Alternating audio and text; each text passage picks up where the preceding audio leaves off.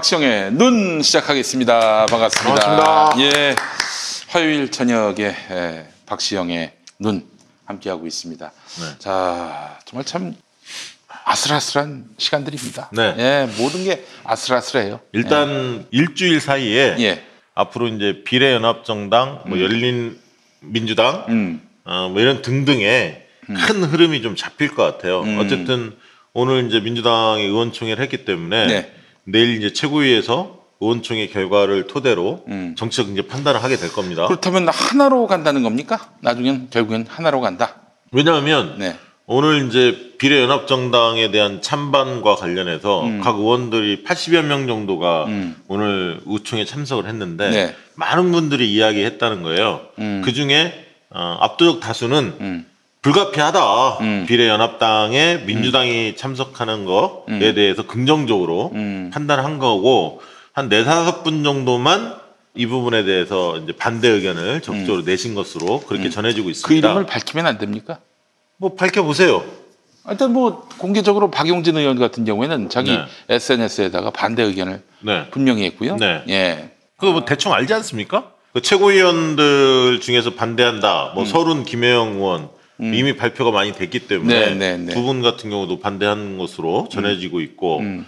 또뭐 조홍천 뭐 이런 네. 분들도 반대하는 것으로 전해지고 있습니다. 물론 이게 어, 찬반이 음. 옳고 그름의 문제는 아닙니다. 각각의 이다 지금의. 네, 정세를 판단하는 거, 예, 예. 그다음에 이제 어, 일당을 저지하는 것도 중요하지만 음. 어, 자칫 잘못하다가는 중도층을 자극해서 음. 경합지에서 지역구에서 상당히 어려워질 수도 있다. 이런 판단도 할 수 있기 때문에 음. 각자 논리는 있는 건데요. 네. 어쨌든 어, 결론적으로는 압도적 다수가 음. 비례연합 정당에 참여하는 것이 불가피하다. 네. 참여해야 한다. 네. 이런 입장을 견지하는 것으로 알려지고 있고요. 음. 그렇기 때문에 이제 내일 최고위에서 음. 어, 이 의원총회 결과를 토대로 음. 음, 입장을 내겠죠. 그러면 이제 어, 당원 투표를 원래 예정은 12일 날 음. 어, 목요일 날 하는 것으로 잠정적으로 잡혀 있는데 네네. 아마 뭐 길어지면 12, 13일 거고 12일 날 할 겁니다. 아마 왜냐하면 음. 16일까지 큰 게 정리가 돼야 하기 때문에 민주당 입장이 네네네. 그리고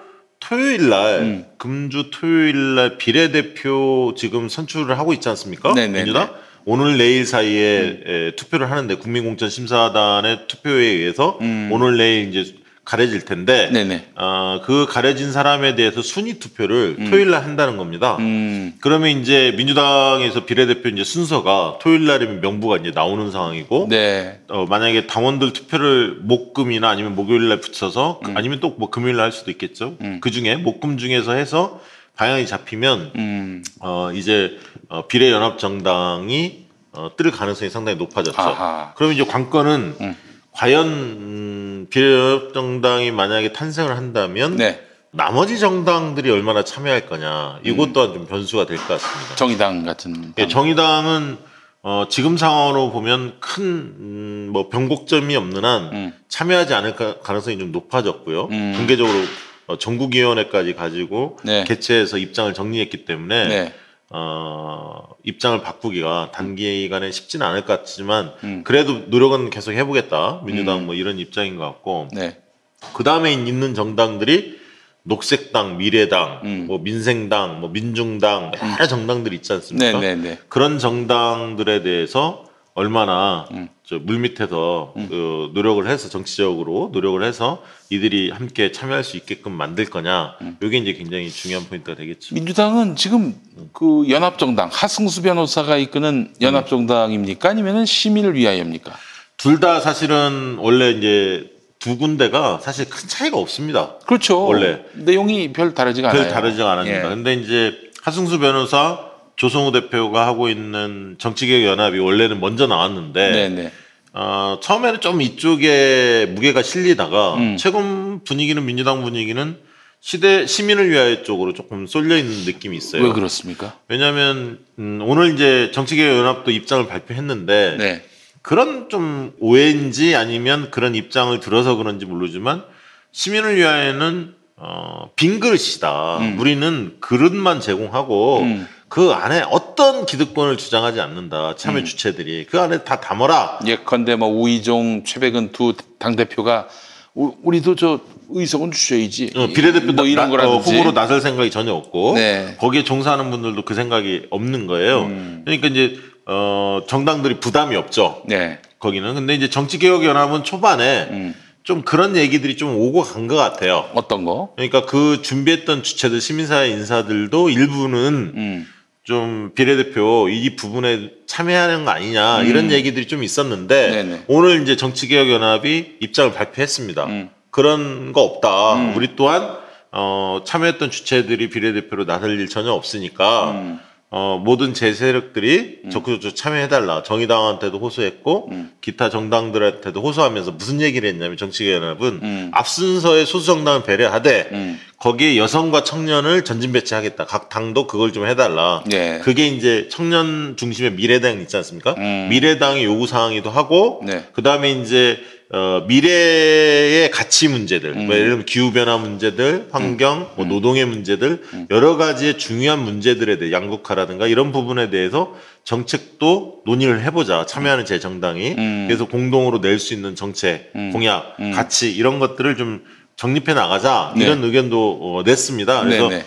정치개혁연합도 그동안에 그런 오해들이 있었거든요. 사실 일각에서는. 네. 그래서 어, 민주당 쪽의 분위기는 시민을 위할 쪽으로 좀 음. 어, 그쪽이 오히려 좀 순수하고 음. 이야기가 되기 쉽다. 그리고 창당을 빨리 했거든요. 음. 시민을 위하여는 어, 8일날 창당을 했습니다. 네, 네. 열린민주당도 정봉주 의원, 손혜원 의원이 참여하는 열린민주당도 8일날 창당을 지난 했지만 일요일, 일요일날 예, 둘 다. 똑같이 둘 다 창당을 했거든요. 연합정당은 아직 창당을 네, 못한 15일 모양이죠. 날 15일 날 창당한다는데 네. 실질적으로 이제 그 창당을 하려면 5개 지역에 1000명의 발기인이 필요하지 않습니까? 네, 네, 이게 네. 그렇게 쉬운 건 아닙니다, 사실. 아, 천명 모은다는 거 쉽지 않아요. 않습니다. 예. 저쪽 시민을 위하여 같은 경우는 이제 촛불 때 참여했던 음. 개국본이나 이런 어떤 그 적극적으로 뛰어들 었던 음. 분들의 어떤 커뮤니티라든가 이런 게 좀 살아 있으니까 운동 기반이 있어요. 예, 예. 그러다 보니까 이제 소통도 좀 원활하고 빨리 어떤 결집을 할 수가 있는 반면에 음. 어, 정치개혁 연합은 좀 시민사회 중심의 인사들이 많거든요. 음. 그러다 보니까 요걸 좀 모으는 과정이 음. 조금은 어려움이 있는 것 같고 어쨌든 아니, 만약에 민주당이 네. 그 연합정당에 참여하지 않으면 음. 시민을 위하여로 간다면 어떻게 둘 중에 하나는 어차피 그둘 중에 하나는 골라야 되잖아요. 그렇습니다. 그렇게 해서 시민을 위하여를 고르면 연합정당은 뭐 정의당도 안 오겠다 그런 상황에서 그러니까 이제 사실은 다 힘을 합치는 게 제일 좋죠. 둘 간의 차이가 없기 때문에 음. 만약에 둘 다 빈 그릇이라는 게 확인이 됐다면 음. 다 합치는 게 제일 좋을 것 같고요. 어, 그렇지 않습니까? 다 예. 합치는 게 제일 좋죠. 그, 시- 그 연합정당과 시민을 위하여가 합치는 그렇죠. 정치개혁연합이나 시민을 위하여나 큰 차이가 없으면 음. 합치는 게 좋고 어차피 빈 그릇이라면. 굳이 싸울 필요가 없는 거죠. 예, 예, 예. 근데 이제 만약에 지금은 정치개혁 연합은 창당 주체 창당이 아직 안 된 상태이기 때문에 네. 먼저 교섭을 한다면 시민을 위할 쪽으로 민주당이 먼저 타진을 하지 않을까. 정당 의 형태가 지금 있으니까요. 그러면 이제 아까 말씀드렸던 미래당, 녹색당, 기타 정당들이 정의당도 중요하지만 나머지 정당들이 굉장히 중요한데 네. 미래당은 적극적으로 참여할 의지가 좀 있는 것 같고요. 음. 만약에 소수 정당을 앞에 배려하고 음. 청년이나 여성 이런 어떤 분들을 전진 배치한다면 음. 어, 긍정적으로 보는 측면이 있는 것 같고 녹색당은 음. 좀 내부의 이견이 좀 있는 것 같아요. 참여파와 그렇더라고요. 비참여파가 네. 팽팽하게 맞서는 것 같고요. 네. 어, 녹색당은 좀 그런 것 같고 자, 그렇다면은 민생당도 좀 내부에서 복잡합니다. 음, 지금 뭐 당 대표끼리도 네. 견해차가 있더라고요. 예, 빈- 민생당도 내부에서 좀 복잡해서 좋습니다. 그래서 하여튼 뭐 지금 음. 어, 순풍에 돛단 듯 간단 말이죠. 그렇습니다. 어, 가서 연합정당이 시민을 위하여 합쳐서 하나의 세력, 빈 그릇 당이 이제 생긴단 말이죠. 음. 네, 열린민주당도 지금 존재하고 있고 네 그렇습니다. 두 당은 결국 총선에서 따로 가야 되는 겁니까? 열린민주당 예, 그게 이제 그게 고민스러울 겁니다. 네. 많은 분들이 지금 원래 이제 민주당 내에서는 흐름이 세 가지가 있었죠. 하나는 우상호 의원 같은 분들은 네. 음. 지역구에서 뭐 예를 들 지역구에서 민주당이 상당히 선전할 거다 음. 때문에 지금의 방식대로 그냥 가자. 음. 그럼 한 일곱 석 차지하는 거 아닙니까? 네네. 비례 후보 내고 민주당이 그렇죠. 그리고 나머지는 뭐 열린민주당을 찍을 수도 있고 뭐 정의당을 갈 수도 있고 기타 정당 가든 어쨌든 음. 민주당이 지금 방식대로 어, 비례연합정당을 만들지 말고 음. 지금 방식대로 비례 후보를 민주당 이름으로 내자 네. 이게 정직하게 가자 네. 이런 주장이 하나가 있었던 거예요. 원칙대로. 네. 그다음에 이제 최재성 안 같은 경우는 최재성 의원이 주장했던 방식은 비례대표 아예 내지 말고 음. 그건 뭐 유시민 어, 전 장관도 이제 그런 경우의 수를 하나를 알릴레오 때 소개했는데 무공천이죠. 음. 공천하지 말고 음. 나머지를 다 지금 있는 정당에서 알아서 선택할 수 있도록 민주당도 음. 하자. 그 대신에 비례연합정당 만들지 말자. 음. 그러면 이제 예를 들면 정의당 같은 데서는 음. 지역구를 최소화하지 않겠냐. 네. 그래서 지- 정의당이 결단을 내리게끔 유도하자. 그래서 어, 박빙 지역, 지역구 경합 박빙 지역에서는 음. 정의당 후보를 최소화하는 쪽으로 하고, 그래서 민주당이 지역구는 대거 음. 어, 당선자를 내게 하고, 음. 그다음에 비례 투표는 정의당을 중심으로 기성 정당이 가져가는 방식으로 하자. 어, 그것도 굉장히 좀. 어, 그 산뜻한- 열린 민주당도 물론 있고요. 예. 이제 그 방안도 하나 있습니다. 네. 그리고 이제 세 번째는 아니다. 예. 비례 연합 정당을 만들어야 한다. 음. 그래, 그렇지 않으면 미래 한국당을 20석 이하로 떨어뜨리기 현실적으로 불가능하다. 네, 네, 네. 위성정당을. 네. 그렇게 된다면 단독 원내 교섭단체가 구성이 될 수 있는 거고 보수 쪽에서 네, 네, 네. 일당뿐만 아니라 네. 일당이 저지된다 하더라도 네. 단독으로 3당이 출연하는 거다. 네. 그렇기 때문에 국정 운영에 있어서 굉장히 어려울 수밖에 없다. 국회가 음. 원내 교섭단체가 세 당밖에 출연을 못 할 텐데 그렇죠. 두개 정당이 보수 정당이라면 예, 예. 협공돼서 정상적인 국정 운영이 안 된다. 음. 해서 미래한국당 20석 이하로 줄일 수 있는 방법은 결국은 음. 30% 이상, 음. 40%에 가까운 네. 어, 정당 득표를 어, 얻을 만한 네. 거대한 네. 어, 정당이 만들어져야 한다. 음. 그러면 그렇게 거대한 정당은 열린민주당 갖고는 안 된다. 음. 그렇기 때문에 비례연합정당의 형태가 불가피하다. 네. 거기에는 민주당, 뭐 정의당 들어오면 좋고 정의당이 만약 못 들어온다 하더라도 소수 정당 나머지 소수 정당이 들어오는 방식으로 가야 네. 압도적으로 30% 이상 어, 득표율이 가능하고 그래야 미래 한국당을 20석 이하로 17석, 16석 정도로 어, 의석수를 줄일 수가 있다. 아. 이렇게 이제 주장하는 겁니다. 이제 정의당이 만약에 에, 참여하지 않더라도 음. 결국 뭐 민주당만을 위한 빈 그릇 정당이 된다 하더라도 결국 시민들은 그쪽에다가 민주당 지지자들은 거기다가 아, 표를 던질 것이고 그렇게 되면은 미래한국당의 의석 점유를 최소화할 수 있을 것이다. 네. 예. 그런, 그런 겁니다. 근데 이제 두려운 거는 그건 있죠. 음. 분명히 경합지 중에서 중도층들이 일부 흔들릴 수 있거든요. 근데 그 부분을 우리 여론조사 전문가로서 정세 분석가로서 음. 정치 컨설턴트로서 중도가 돌아선다. 음. 이거는 사실 뭐 서른 의원, 김혜영 의원도 그렇고 어제 이재명 지사도 그랬습니다. 음. 네. 그게 논리적으로 맞는 얘기인지. 아, 그러니까 아, 논리라고 하는 것은 뭐 그 어떤 그 국어적 차원에서 논리가 아니라 정치 문법상 정치 문법상 보면 또 약간 그런 느낌은 있죠. 그 지금 상황 논리상. 어. 예. 중도층이 보기에 음. 어, 좋은 거는 아니죠. 음. 어. 아름다운 모습은 아니죠. 아니죠. 실상은. 예, 분명히 그거는 음. 일부 타격은 있을 겁니다. 근데 저는 약간 그게 한 일주일 정도의 그 영향을 미칠 거다고 보지 음. 끝까지 가지는 않을 거다. 음. 왜 그러냐면 네. 어, 실제로 이제 중도층 중에 상당수 이번에 투표 안 할 가능성이 높습니다. 음. 첫째, 코로나 전국 때문에 투표율이 좀 낮아질 가능성이 있어요. 네. 그러면 결국 각 당의 약지지층이나 중, 이른바 중도층들이 음. 어, 투표율이 상당히 낮아질 겁니다. 음. 그게 하나 있고요. 네. 두 번째는 어, 미래 통합당도 마찬가지였는데 미래 한국당을 만들었을 때 네. 한 1, 2주 흔들렸어요. 음. 한 3, 4% 빠지고 뭐 이랬, 이랬습니다. 그러다가 한 2주 정도 지나면 또 복원이 됩니다. 음. 그래도 뭐 어쩔 수 없이 이런 식의 지지자들이 계속 얘기하면 그런 부분들이 이제 주변에 중도층들한테도 어, 원제가 4 플러스 1에 있는 거 아니냐 음. 이렇게 자꾸 얘기하니까 그게 이제 하나씩 하나씩 어, 들리기 시작하면서 아 그래도 문재인 정권 혼내려면 심판하려면 어쩔 수 없지 이렇게 생각하는 어, 미래통합당 주장에 또 동조하는 중도층도 생겨나기 마련이거든요. 음. 네, 네, 그러면서 네. 이제 복원이 되더라는 거죠. 네, 네. 그래서 저는 어, 지금의 비례연합 정당을 만들었을 때 민주당이 단계는 타격이 있을 거다고 보여지지만 그게 끝까지 갈 거냐 이 부분에 대해서는 그렇게 크지는 않을 거다. 약간 있을 거다. 그러나 지역구 네다섯 석이 위험에 빠졌다고 하더라도 음. 비례 열다섯 스무 석을 챙기는 게 더 실리적으로는 남는 장사다. 음. 그런 생각은 합니다. 네. 음, 그리고 지금의 이제 코로나 전국을 봤을 때, 음. 코로나 전국을 봤을 때, 어, 진정세로 접어들 가능성도 엿보이지 않습니까? 음. 이게 만약에 좀 더 강화된다면, 음. 결국은 이번 총선에 있어서는 핵심적인 이슈는 코로나 문제이지, 음. 비례연합정당의 문제가 아닐 거라고 보여져요. 음. 비례연합정당도 이슈이긴 하- 합니다만, 네. 가장 큰 메가 이슈는 역시 코로나 문제다. 아, 그러면 그래요? 정부가 어떻게 대응을 했느냐. 음. 정부 대응에 대한 평가가 핵심일 거고, 음. 특히 이제 그 과정에서 이제 사람들이 차분해지면 불안감과 공포가 좀 해소가 되면, 음. 그러면 야당은 어떻게 이번 국면의 태도를 보였지? 신천지 문제는 어땠지? 거기에 야당은 어떤 입장을 띄었지? 그 다음에 이만희가 왜 박근혜 시계를 차고 나왔지? 음. 뭐 이런 등등을 곱씹어 볼 가능성이 높다. 어. 저는 그렇게 봅니다. 그래서 지금 당장은 마치 뭐 비례 연합정당 음. 이 문제가 핵심 이슈로 떠오를 거라, 거라고 생각하고 막 긴장들을 하시는데 음. 그런 뭐 우려는 충분히 이해는 되나 네. 그 문제가 핵심 문제는 아닐 거다. 음. 뭐 적이나 적이나 똑같은 놈들이네라고 생각할 거예요. 음. 통합당이나 민주당이나 똑같은 놈들이네라고 생각할 거고 네. 그 반감을 줄이려면 예.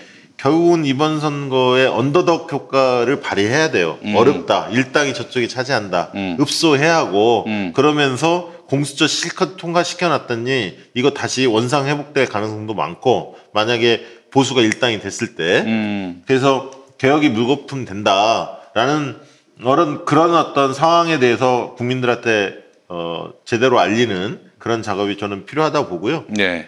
그렇게 봅니다. 근데 이제 아까 얘기했던 열린민주당 같은 경우 이제 고민스러울 겁니다. 네. 만약에 본진이 음. 본진이 민주당 본진이 이제 비례연합정당에 몸을 싣는다. 음. 이러면 아마 압도적으로 그 당을 지지해 달라고 민주당은 호소할 수밖에 없을 겁니다. 어. 아, 그러지 않겠어요? 예, 예, 자기들이 전다운 투표를 통해서 음. 의사결정을 했는데 네. 우리도 찍어주고 연합 비례 연합정당도 찍어주고 열린민주당도 좀 표 나눠주세요 이렇게 할 수 있겠어요? 음. 못할 겁니다 아마. 네, 네. 공식적 캠페인은 열린민주당은 알아서 어, 찍고 싶은 지지자들이 알아서 찍는 방식으로 갈 가능성이 있다. 음. 그리고 그렇지만 큰 흐름은 비례연합정당으로 갈 거다. 근데 민주당이 요걸 덜 얻어먹기 위해서는 소수 정당을 참여시키는 게 굉장히 중요합니다. 음, 아까 녹색당이나 미래당이나 이런 데들이 왜냐하면 예. 그 취지가 그리고 자기들이 후순위로 가겠다는 거 아닙니까? 음. 그- 그 취지가 민주당이 자기 표를 얻기 위해서 비례연합정당을 어, 만드는 게 아니라 음. 어, 보수의 수구 보수 세력의 일당을 저지하기 위해서 그리고 음. 미래 한국당이 20석 단독 원내 교수 단체를 저지하기 위해서 음. 우리가 나설 수밖에 없다라는 명분을 음. 국민들한테 충분히 설명하고 동의를 구하려면 소수 정당들의 참여가 굉장히 중요하다는 거예요. 아. 그래서 그 부분을 지금 물밑에서 하고 있는 것으로 그렇게 음. 알고 있습니다. 네. 알겠습니다. 뭐 하여간 뭐 3월 안으로 3월 안으로는 음. 근데 만약에 잡겠네요. 예, 만약에 한 1, 2주 2주면 가닥이 잡힐 것 같은데 만약에 당원 투표에서 만약에 이게 거부됐다. 네. 이러면 이제 열린민주당 같은 경우는 굉장히 음. 많은 그 당원이나 지지자들이 음. 또 투표를 할 가능성이 높아졌죠. 아, 그러면 대박이 나는 거네요. 그렇죠. 어떻게 보면 그게 음. 묘하게 선택에 따라서 이게 좀 희비가 엇갈릴 수밖에 없는 구조예요. 음. 그리고 만약에 당원들이 비례연합정당 참여하자라고 동의를 해준다면은 그렇다면은 열린민주당으로서는 좀 상대적으로 타격이, 타격이 있다고 봐야 합니다. 그러니까 것이고요. 거기서는 예. 소수 지지자들 당원들이 중심으로 찍을 수밖에 없고 다수는 아마 음. 그렇게 갈 겁니다. 음. 왜냐하면 다수는 비례연합정당을 선택 안 할 수 없죠. 왜냐하면 민주당에서 영입했던 인사들이나 이런 사람들도 비례대표 후순위에 있기 때문에 음. 민주당 입장에서는 총력을 다해야 돼요. 그 당을 찍어달라고 비례연합정당. 그래야 후순위에 있는 어, 민주당이 선출했던 비례대표가 당선될 수 있는 거 아닙니까? 일곱 명이라도 당선을 시키려면 음. 그럼 총력을 다할 수밖에 없습니다. 캠페인에. 음. 그러면 이제 열린민주당은 어, 지금에 참여하고 있는 적극적으로 뛰어들고 있는 분들 중심으로는 적극 캠페인을 하겠지만 음. 어, 한계는 있을 거다. 음. 어느 정도까지는 올라가겠지만 저는 네. 뭐 그렇게 예상을 하고요. 예. 이 부분은 참 어려운 숙제인데 네. 한 1, 2주 정도 어, 지나면 음. 좀 방향은 정해지지 않을까 그런 생각이 듭니다. 만약에 당원들의 동의를 얻어서 음. 비례연합정당에 동참하더라도 음. 하더라도 열린민주당은 우리에게 표를 달라. 민주당이 어, 당연히. 선명성을 강화하도록 하겠다. 우리가 어, 뭐 당연히 그렇게 캠페인을 하시겠죠. 되겠느냐? 근데. 음. 저 비례연합정당으로 가게 되면은 이 민주당의 그 어떤 그 이익이 최대한 보장되지 않는다. 그러니까 이런 논리를 펼수 만약에. 정의당이 예. 끝까지 이 지금처럼 비례연합정당에 만약에 민주당이 그 참여를 결정하고 음, 뭐 미래당이나 녹색당이 결정할지는 모르겠습니다. 미래당은 참여할 것 같긴 한데요. 음. 민생당 일부도 뭐 참여 의견이 있는데 만약에 그렇게 해서 다수가 음. 그쪽 방향으로 결정이 만약에 된다고 치면 음, 열린민주당을 지지하는 사람들 중에는 저는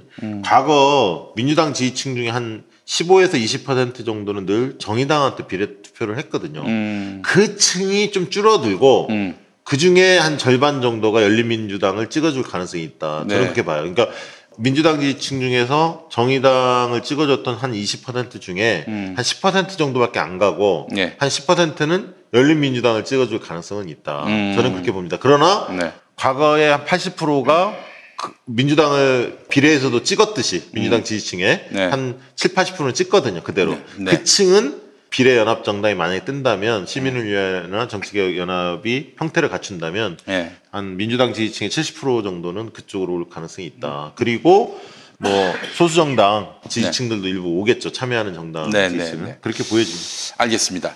자, 그나저나 뭐 전당원 투표를 하느냐 마느냐 음. 어, 오늘 그 의원총회가 있었는데 전당원 투표는 하는 것으로 거의 방향이 잡힌 것 같고요. 네, 네, 네. 디테일한 문제에 대해서 음. 예를 들어 설문문항을 어떻게 할 건지, 언제 할 건지 뭐 이런 등등은 내일 최고위원회에서 결정할 것 같습니다. 알겠습니다. 근데 네. 금태섭 의원 입장은 뭡니까? 아, 이 건에 대해서 네. 지금 제 코가 석잔데 입- 오늘 아마 참여했는지도 모르겠는데 왜냐하면 오늘 내일 모레 사이에 음. 3일 동안이 경선이에요. 어, 저기 강서가 가- 예, 그래서 강서가. 예. 본인이 참여했는지는 모르겠지만 음. 지금 뭐 경선 대비하느라 정신이 없을 것 같은데. 아, 의총에 참석 안안한 했을 수 분들도. 꽤 있- 있거든요. 지금. 예, 예, 알겠습니다. 아까 알기로는 80분 정도만 참여했다고 하니까 네, 네. 한, 한 50분 가까이는 음, 40분? 40분 가까이는 참여를 못 한 거죠. 알겠습니다. 116명인가 그러니까요. 잠시 광고하기 전에 네. 박시영 대표님. 네. 신경민 의원은 음, 이번 경선에 불복한다는 입장 아닙니까? 저는 사실 신경민 의원이 입장문 내는 거 사실은 할 말은 너무 너무 많아요. 유승희 의원도 마찬가지고 음, 어, 말도 안 되는 주장들을 하고 있거든요. 사실. 아, 그 저 신경민 유승희가 예. 정말 제가 볼 때는 음. 개인적으로도 네. 너무 너무 할 말이 많고 분노스러운데 음. 이 부분은 음. 총선에 영향을 미칠까봐 지금 참고 참고 있습니다. 그래서 네. 그 정치권에 알만한 사람들은 다 알거든요. 음.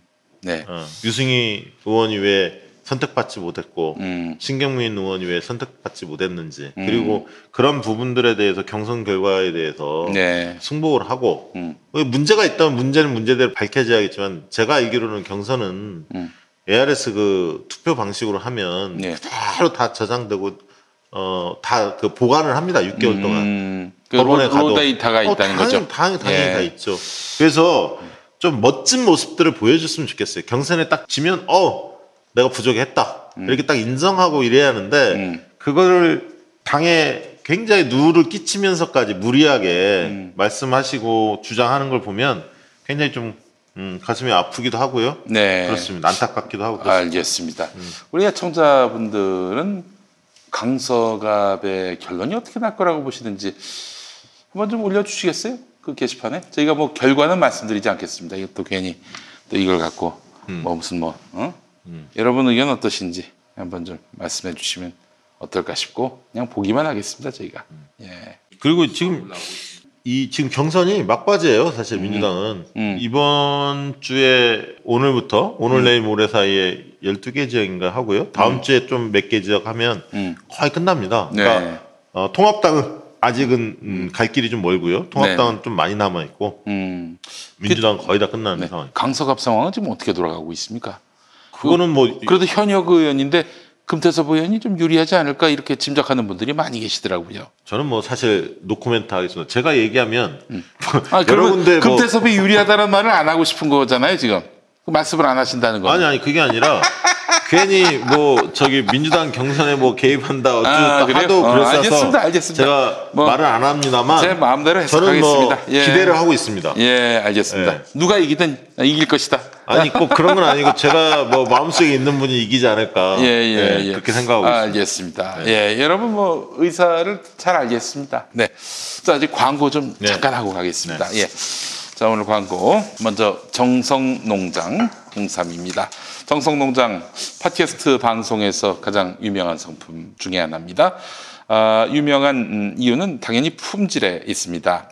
그리고 품질에 비해서 정말 저렴한 가격도 한몫하고 있는데 정성농장은 좋은 인삼을 직접 재배해서 소비자와 직거래하기 때문에 상품은 좋은데 가격은 저렴합니다. 정성농장 홍삼으로 본인 건강도 챙기시고 주변 분들께도 건강 선물하시기 바라겠습니다. 검색창에서 정성농장 검색해 주시기 바라겠습니다.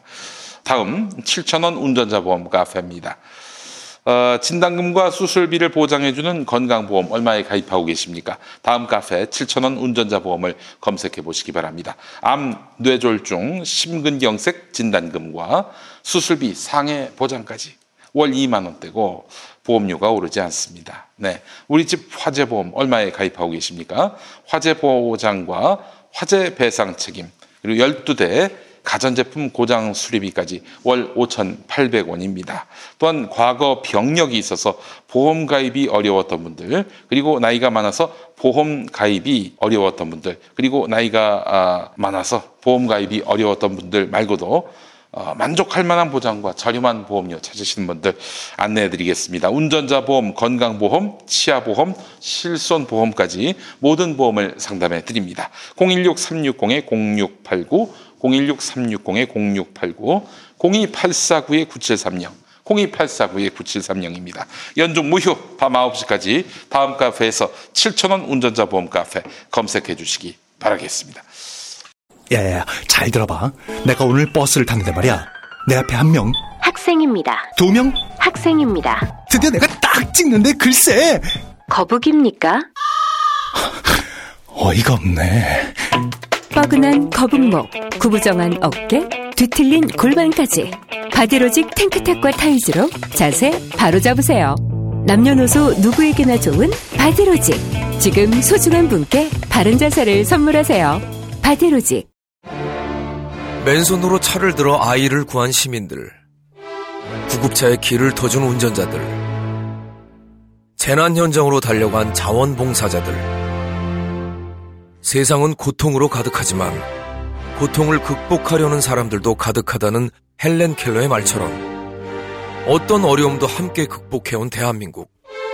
대한민국엔 위기 극복의 DNA가 있습니다. 어려울수록 하나 되고 위기에 더 강해지는 우리는 대한민국입니다. 코로나19 이겨낼 수 있습니다. 이 캠페인은 경기도가 함께합니다. 사단법인 평화나무 김용민 이사장입니다. 기독교의 가짜 뉴스는 심각한 사회적 문제입니다. 비단 카카오톡에서만 활개치지 않습니다. 대형 교회 목사의 설교를 통해서 유수한 기독교 언론을 통해서 성도를 미혹하고 있습니다. 2020년에 총선이 있지요. 개신교의 부당한 정치 개입 평화나무가 맡겠습니다. 사단법인 평화나무 후원회원으로 함께해 주세요. 로고시안.com logosian.com 로고시안.com으로 후원 회원에 가입해 주시기 바랍니다. 평화나무 진실을 지키는 힘이 되겠습니다.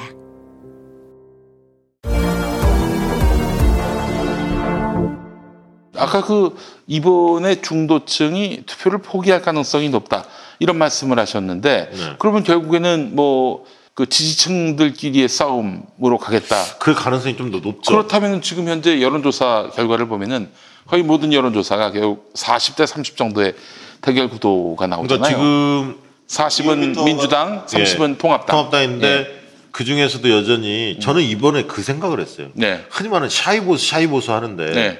샤이보수가 어디 있을까 생각하다가 깜짝 놀란 게 이번에 신천지를 보면서 음. 아 저기 있겠구나. 이게 뭔 얘기냐면 네. 신천지의 신도들이 여론조사 응답하겠어요? 음. 집단 집단 합숙하고 뭐 이런 사람들이 안 한다고. 음. 근데 투표는 음. 이만희가 찍으라면 찍을 거 아니야. 며칠 며칠 안 되겠어요. 그 교인 수가 30만에 불과한데. 어, 그런 집단들 의외로 많다니까요. 종교 집단들이. 근데 이제 박 대표님 그게 그 그게 예를 들면 전국적으로 한 100만 가까이 된다. 그 표가 샤이 보수예요. 근데 저는 그 사람들이 너 신천지야라고 했을 때 아니오라고 얘기했겠지. 너 저기 아니 평상시에는 에, 그분들 좋아해? 아니 아니 아니 아니라 좋아한다고 할것 아니요, 같은데? 그, 예. 그분들은 평상시에는 응답 안 하지. 네. 종교에만 관심이 있으니까 속세에 별로 예. 관심이 없지. 예. 저는 응답 안 해. 음. 근데 투표할 때 누구 찍어라 이러면 찍을 수 있는 분이잖아요. 만약 위에서 음. 뭐 어떤 지침이 만약에 내려온다면. 네, 네, 네. 그러니까 그런 어, 집단들이 우리 사회에 꽤 있겠구나. 해서 순수 사이 보수도 있겠지만 이런 분들도 꽤 있겠다. 여론조사 통계에 잡히지 않는 샤이보스가 그들일 그게 것이다. 그게 저는 우리가 이제 보통 5% 정도 예상을 하거든요. 샤이 보수가. 음, 네네. 그래서 예를 들면 니어미터가 지금 40대 30 정도 나오는데 음. 그렇게 본다면 40대 35 정도로 봐야 한다는 거예요. 음, 40대 35. 알겠습니다. 음. 40대 35의 구조라고 한다면은 음. 어쨌든 뭐 미세한 차이로 민주당이 앞선다는 얘기인데 물론 뭐 253개 지역구 다 그렇게 결론이 나고 비례도 그렇게 결론이 나고 말하고 말할 수는 없겠지만 음. 그러나 전반적으로 보게 되면은 어, 민주당이 상당히 유리한 고지를 점하고 있는 그런 상황이란 점. 아직까지는 어, 구도적인 측면에서 민주당 우위 구도는 맞습니다. 네, 네. 근소하게나마. 네. 그리고 정권 심판론하고 보수야당 심판론이 팽팽한 상황이기 때문에 음. 정당 지지도에서는 민주당 우위 구도는 맞죠. 1대1 구도가 형성이 될 거고 음. 최대한 어, 최대 이슈는 코로나 문제하고 그다음에 후순위는 어, 비례연합 정당 뭐 이런 정도가 될 것 같고요. 음. 공천 문제에 대한 인물에 대한 평가는 어 되게 이제 보수당을 일단 얘기를 할 건데 음. 상당히 그 화끈한 음. 시원시원한 면은 어 확실히 그 김용호 공관위원장 통합당 쪽이 어 눈에 좀 들어왔고요. 화끈한 맛은. 네. 그러나 이제 정교함이 좀 떨어지면서 잡음이 좀 커졌죠. 음. 그래서 그 부분을 조금 이따 짚어보기로 하고 그래서 공천에서는 뭐 대등한 느낌이 들어요. 시원한 맛은 저쪽이 가져갔고 네네네. 안정감 쪽 측면에서 실리적인 측면은 민주당이 좀 낮고. 음. 근데 지금 이제 대체적인 여론조사를 보면 음. 영입 인사나 민주당 영입 인사가 많고요. 저쪽은 이제 통합당 돌려막기 인사들이 많아요. 영남에 출마했다가 갑자기 수도권으로 나오기도 하고 음. 서울에 출마했던 사람들 을 경기도로 빼기도 하고요. 음. 막 이렇게 막 옮겨 다녔습니다. 많은 네. 곳이. 네. 근데 이제 이게 코로나 전국이기 때문에 음. 어, 지역에서 기여한 바가 전혀 없는 인사들이 처음에 좀 고전을 하게 돼 있습니다. 음. 왜냐면 캠페인 할 수가 없어. 예. 명함도 못 나눠드리고 그렇지 않습니까? 소극적으로 할 수밖에 없기 때문에 네네. 지금 선거 본격화 되기 어, 선거 운동이 들어가기 직전에 지금 조사해 보면 공통된 현상이 음. 바로 지역 기반이 약한 영입 인사나 이런 분들이 어, 조금 고전하는 그러니까 네. 격차가 확 벌리지 못하는 음. 이름값에 비해서 예, 이제 예. 그런 현상들이 공통되게 나타나고 있고 음. 한 가지 이제 긴장해야 할 건 뭐냐면 지금 코로나 문제는 좀 진정 국면에 들어가서 어, 집권 여당한테 상당히 이제 오히려 긍정적인 포인트로 다가올 가능성이 큰데 네. 이 가짜 뉴스가 여전히 횡행하고 있다는 그렇죠. 거예요. 예. 특히 이제 엊그제 터졌던 지호영 음. 그, 그 뭐- 문제 관련해서 문재인 대통령의 네. 부인인 김정숙 여사는 숙명 여고를 나왔고 그렇습니다. 근데 지금 그 지호영 그 사람은 마스크 공적 판매 유통사죠 예. 지호영 대표. 예. 예, 그 사람은 숙명 여대. 여대를 나왔고 예. 음. 숙명 여고와 숙명 여대는 이화 여고와 이화 여대가 다르듯이 관계가 없어요. 예. 예. 그리고 이제 남편도 뭐 저기 모 홈쇼핑 음, 대표이고 뭐 예. 캠프 출신이다 대선 때 이것도 예. 다 가짜고. 예. 근데 이런 문제가 예. 일파만파로 커지는 거거든요. 음. 그래서 보수 쪽에 있는 분들이 적극적으로 이걸 유포를 하고 있어요. 음. 그래서 사실 리얼미터나 이런 조사들을 보면 네. 많이 흔들립니다. 아, 그래요? 이게 가짜 뉴스의 영향이 꽤 있어요. 아니 근데 자기들도 그 믿어요, 그걸? 아니 그러니까 그거를 속속들이 다 아는 사람도 있지만 얼핏 그런 얘기를 들었을 때 음. 그냥 그런가 보다 하고 사실 확인을 안 하고 그냥 받아들이는 층이 꽤- 굉장히 많아요. 그걸 노리는 거죠. 음. 그런 정서를. 일종의 저 반문재인적 성향을 갖고 있는 사람들로 그러니까 하여금 아까 있던 정치 확증 편향을 그렇죠. 확증 편향 가중시키기 위해서 그렇습니다. 그 정치에 관심이 별로 없는 사람들 같은 경우는 음. 이런 얘기 얼핏 들으면 그렇게 그런가 보다 하고 그냥 넘어간단 말이죠. 그래서 이 가짜 뉴스가 이게 끝까지 이 판을 칠 겁니다. 네. 그래서 우리가 검찰과의 전쟁도 중요하지만 이 가짜 뉴스와의 전쟁을 막아내야 돼요. 네네네. 검찰과의 전쟁은 최근에 보면 음, 윤석열, 윤석열 총장의 장모 어제 스트레이트가 보도하지 않았습니까? 음. 네네네. 근데 이게 언론사들이 안 봤잖아요. 안 받아요? 예. 정말 나쁜 사람들이 알았습니다, 오늘. 이, 이해수 선생님이 한마디 하- 했더라고요. 음. 굉장히 뭐 음. 세게 발언을 하셨던데 이해수 선생님이 정신 차리라고 음. 기자들한테 예. 이 윤석열 장모건이 터지면서 적어도 검찰이 음. 남은 기간에 함부로 음. 뭘 하지는 못할 텐데 음. 다만 라임 사태 관련해 SBS에서 뭐 청와대 행정관 연루설 뭐 이런 걸 또 터뜨렸단 말이에요. 정말 그- 웃음만 나온다는. 어, 그게 뭐 사실인지 많았습니다. 아닌지는 전혀 확인도 안 되면서 예. 누가 그렇게 얘기했다는 녹음 파일을 듣고 그걸 그냥 보도한 거예요. 평소에 윤석열을 적극 옹호하는 음. 그 SBS 임찬종 기자가 보도한 거예요. 아 그렇군요. 예. 역시 뭐 언론을 해부를 하고 있으니까 음. 역시 김앵커께서는 아, 정확히 그건 많은, 많은 분들이 알고 네, 계십니다. 예, 예. 역시 다르십니다. 그래서 예.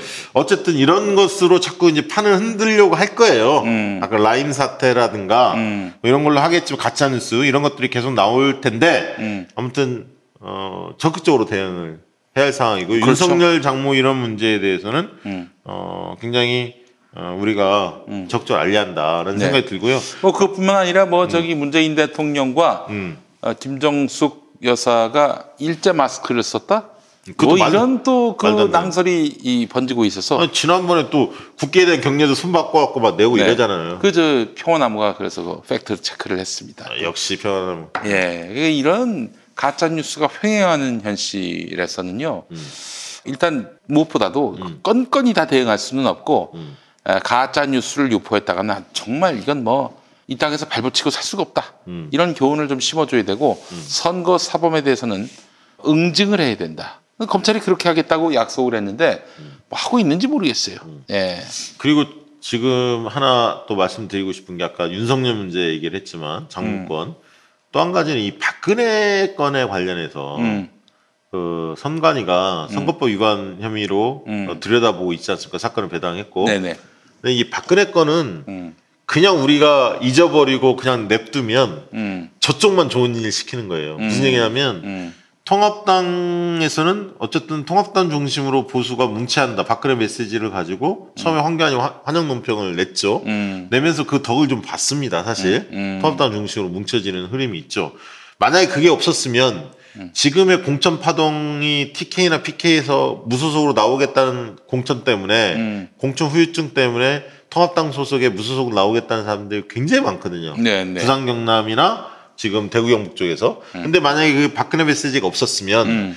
그 사람들 중에서 일부 무소속도 있지만 우리공화당이라든가 여러 가지 선택지가 생겼을 텐데 지금 자유공화당이죠. 음. 근데 이 부분들이 실질적으로 이제 봉쇄가 된 거예요. 자유공화당은 박근혜 예. 메시지로. 네. 그래서 이익을 본 거예요. 음. 결국 그 얘기는 뭐냐면 박근혜 입장에서는 내가 니네들 구해줄 테니까 음. 당신들 목숨 걸고 음. 내 석방운동 나서라. 네. 이 메시지입니다. 사실은 네, 네. 박근혜. 네. 근데 어, 이걸 가만히 놔두면 저쪽은 재미를 보는 거고 음. 보수는 뜰도 뭉쳐서 그 재미를 보는 건데 음. 사실 중도층들이 볼 때는 진보층도 마찬가지로 중도층이 볼 때는 박근혜가 등장하는 것은 집권 여당 입장에서는 호재잖아요. 중도층이 싫어하잖아요. 박근혜에 음. 대해서. 아직도 네. 정신 못 차렸다 이렇게 예, 생각하는 예, 거 아닙니까? 예, 예. 근데 이 이슈를 죽여버리면 음. 통합당만 단계 이 어, 똘똘 뭉치는 보수의 결집 효과만 누리게 되고 음. 어, 민주당이나 이쪽에서는 재미를 못 보는 거예요. 이거 활용 활용 가치가 있음에도 자, 불구하고. 그렇기 때문에 사실은 예, 윤석열 장모 관련해서 스트레이트 MBC 스트레이트가 보도를 음. 하고 다른 언론이 받아가지고 저절로 쟁점화되기를 기대하면 안 됩니다. 이거는요 음. 미래통합당을 배워야 돼요. 네. 미래통합당은 자기들에게 건수가 되겠다 싶은 사안이 있으면은 음. 당 대변인, 부대변인, 원내 대변인, 원내 부대변인이 차례로 나와가지고 별 차이 없는 논평을 시간차로 냅니다. 음. 계속 쟁점하고 또 유력한 국회의원들 입에서 자꾸 이 사안이 거론되게 만들어야 하는 거예요. 음. 근데 지금 민주당이 오늘 어떤 대응을 했는지 는 궁금한데요. 이 문제에 대해서 예. 박근혜 문제는 좀 지나갔죠, 사실은. 음, 아니, 아니. 그 윤석열 장모 같은 경우. 그거는 못 들었어요. 그러면은 입장을 이- 냈나요? 이 사안은 또 이제 묵히게 되는 거고 박근혜 이슈도 마찬가지고 뭔가 좀 민주당 정치인들이 아니 이런 문제에 대해서 왜 박주민 최고 같은 사람은 가만히 있는 거예요? 코멘트를 좀 해줘야지. 아니 원래 이런 문제에 대해서 굉장히 적극적으로 대응할 만한 분이시잖아요. 음, 그래서 좀 어, 민주당 내 소신 있고 좀 음. 개혁적이고 검찰 문제에 대해서 뭐 표창원 의원도 마찬가지지만 본인이 이제 불출마를 선언했지만 네. 남아서 해야 할 역할이 있는 거거든요. 선대위 선대위에서 대변인 맞지 않았나요? 표창원 의원이 모르겠어요. 맡았을걸요? 예. 그렇게 발표가 됐는데 수락을 했는지는 모르겠으나 네. 그래서 이런 문제에 대해서 좀 적극적으로 대응을 해야죠, 당연히. 음, 아직 지금 선대위 체계가 음. 공천 문제가 다 안 끝났기 때문에 네. 선대위가 본격적으로 가동되는 느낌은 아직은 안 듭니다. 음. 그러나 이제 다음 주에 공천이 다 끝나면 선대위 본격화 되게, 되긴 되겠지만 이 문제는 음. 선대위를 떠나서 누구, 누구라도 나서야지. 사실. 유력한 정치인들이 한 두 명, 세 명씩 이렇게 얘기해 주면은 언론이 받아쉽게 되고 그렇죠. 그럼 또 저쪽 당에서는 방어를 하려고 또 검찰에서도 방어를 하려고 맞대응할 것이고 그럼 또 거기에 또 맞대응을 해가지고 이슈를 튀어 나가야 되는데 지금 근데 그냥 이런 문제는 그 민주당도 민주당이지만 예를 들면 시도지사 같은 사람도 한마디 해, 해야 그렇지. 또 이게 예, 예, 예. 박원순 시장도 한마디 하고 음. 김경수 지사도 하고 이재명 지사도 이런 문제에 대해서는 한마디씩 해야지. 네. 그렇지 우리 않습니까? 유튜브에서 저기 마이크 잡는 사람들만 떠들면 뭐해 무시하면 그만인데. 어, 우리가 너무 무시당해서. 아, 참 너무 안타깝습니다. 이- 이거를 이슈화하는 방법은 음. 그 제가 오늘도 페이스북에 썼는데 음. 검찰의 능력은 무언가를 수- 수사할 수 있는 능력이면서 무언가를 수사하지 않는 능력. 음. 예, 그리고 언론의 능력은 무언가를 보도하는 능력이며 무언가를 보도하지 않는 능력이다. 그러니까, 그러니까- 전, 저는 네. 이 문제에 대해서 정의당이 세게 때려야 하고요. 첫째. 음. 그래야 정의당이 어, 민주당 지지층들의 마음을 돌릴 수가 있어요. 말이에요. 그 그다음 두 번째는 예. 정봉주, 손혜원 의원 음. 당연히 때려야죠. 민주당도 때려야지만 음. 열린 민주당 만든 이유가 뭐야? 음. 이런 거 하라고 만든 거 아니에요. 네. 그러니까 이 정말 정의당 같은 경우 이럴 때 민주당보다도 더 앞질러서. 때린다면은 음. 어 그러면 국민들이 아 그래 뭐뭐 음. 당은 다르지만 그래도 이 당이 파이팅이 있다. 음. 또 뽑아주면은 더 열심히 파이팅하겠지. 이런 기대감이라도 갖게 되는데 뭐 무슨 정당이고 언론이고 다들 조용하니 음. 이 이슈는 그냥 MBC 혼자 떠들다 마는 거예요. 예. 그렇습니다. 예, 그래서 저 우리 지지자분들이 좀 아시는 또 지지하시는 정치인들한테 쿡쿡 찔렀으면 좋겠어요. 좀 말씀 좀. 하시라고 예, 왜 예. 이 사안에 대해서 그냥 넘어가냐고. 지금 저 검찰 윤석열이 코 납작하게 할 수 있는 절호의 찬스인데 몇 개월 만에 적반하장이 드러나는 거 아니냐. 네. 이렇게 좀 푸시하시면 어떨까 하는 생각이 드네요. 예. 통합당 얘기, 통합당 이 얘기해야 공천, 됩니다. 공천 문제 한번 얘기를 해봅시다. 오 준표 형이 네. 또 구력의 준표 형인데 네. 어떻게 아, 보셨어요? 저는 개인적으로? 저는 이제 사실 오늘 그 팟캐스트로 나가는 일부 시간에 네. 이미 오디오 파노라마로 들으셨을지 모르겠는데 또 들으시려나 나중에 하여튼 제가 나름대로 예. 어제가 무슨 날입니까? 박근혜 어, 탄핵, 3년? 3년. 어, 3년. 박근혜 탄핵 3년인데 네. 3년 전으로 시간을 돌려서 당시에 황교안 대통령 권한대행도 네. 임명진 자유한국당 비상대책위원장도 수용한다, 수긍한다 음. 이런 입장이었어요 탄핵을 대통령 파면을. 근데 그 당시에 유일하게 이 파면은 무효야 라고 했던 쪽은 친박과 함께 대한애국당 조원진 음, 이 사람이었어요. 조원진이 그때 했던 말이 있어요. 탄핵 오적. 음, 탄핵 오자. 뭐 바로 그때 기억나요? 한건 아니지만 하여간 그 이후로 김무성. 좀 지나서 응. 탄핵 오적을 꼽았는데 김무성, 무성, 그렇죠. 김무성은 왜냐하면은 뭐 잘 아시다시피 그 탈당해가지고 바른정당 나갔고 또 음, 어, 박근혜 탄핵 소추에 또 앞장섰던 인물이고요. 또 한 명이 바로 유승민. 유승민. 유승민 뭐 그다음에 이거 뭐 박근혜 대통령이 가장 미워했으니까 그리고 권성동도 있었어요. 권성동도 있었죠. 예, 예. 당시 법사위원장이면서 예, 예. 국회 소추위원장이고 네. 헌재에서는 검사였어요. 그렇죠. 자 그리고 또 하나가 김승태.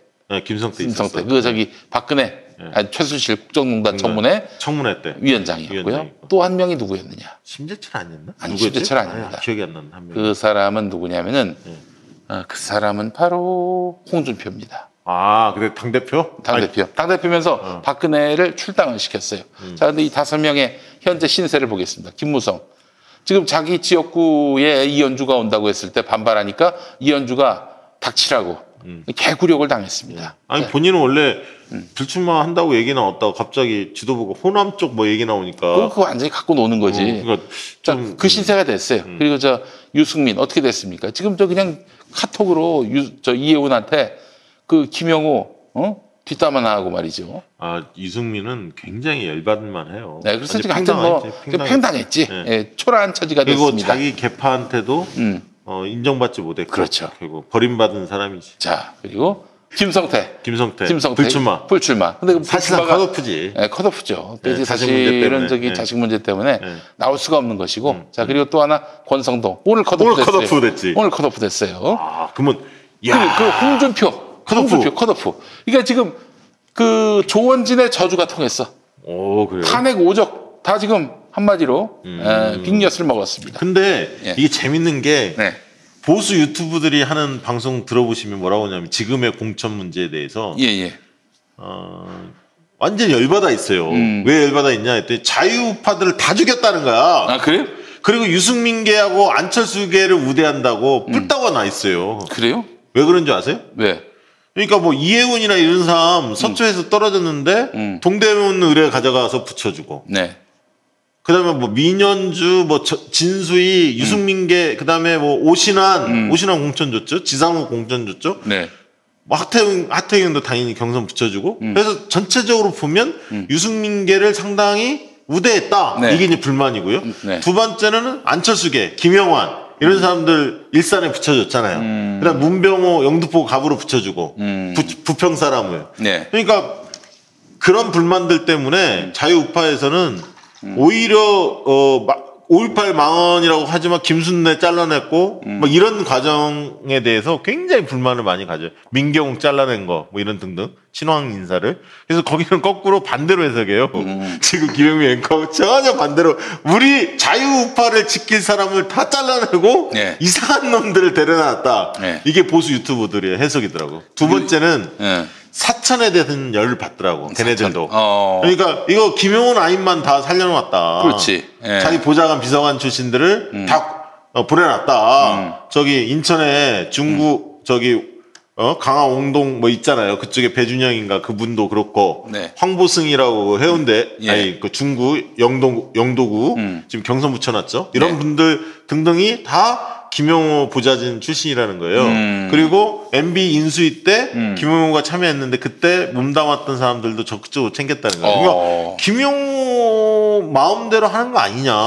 특히 기- 돌려막기가 너무 심했기 때문에. 또 김영호한테 눈밖에 나면은 응. 얄짤없다는 얘기가 얄짤없잖아요. 그 저기 곽규택이 음. 계속 데모하니까 네.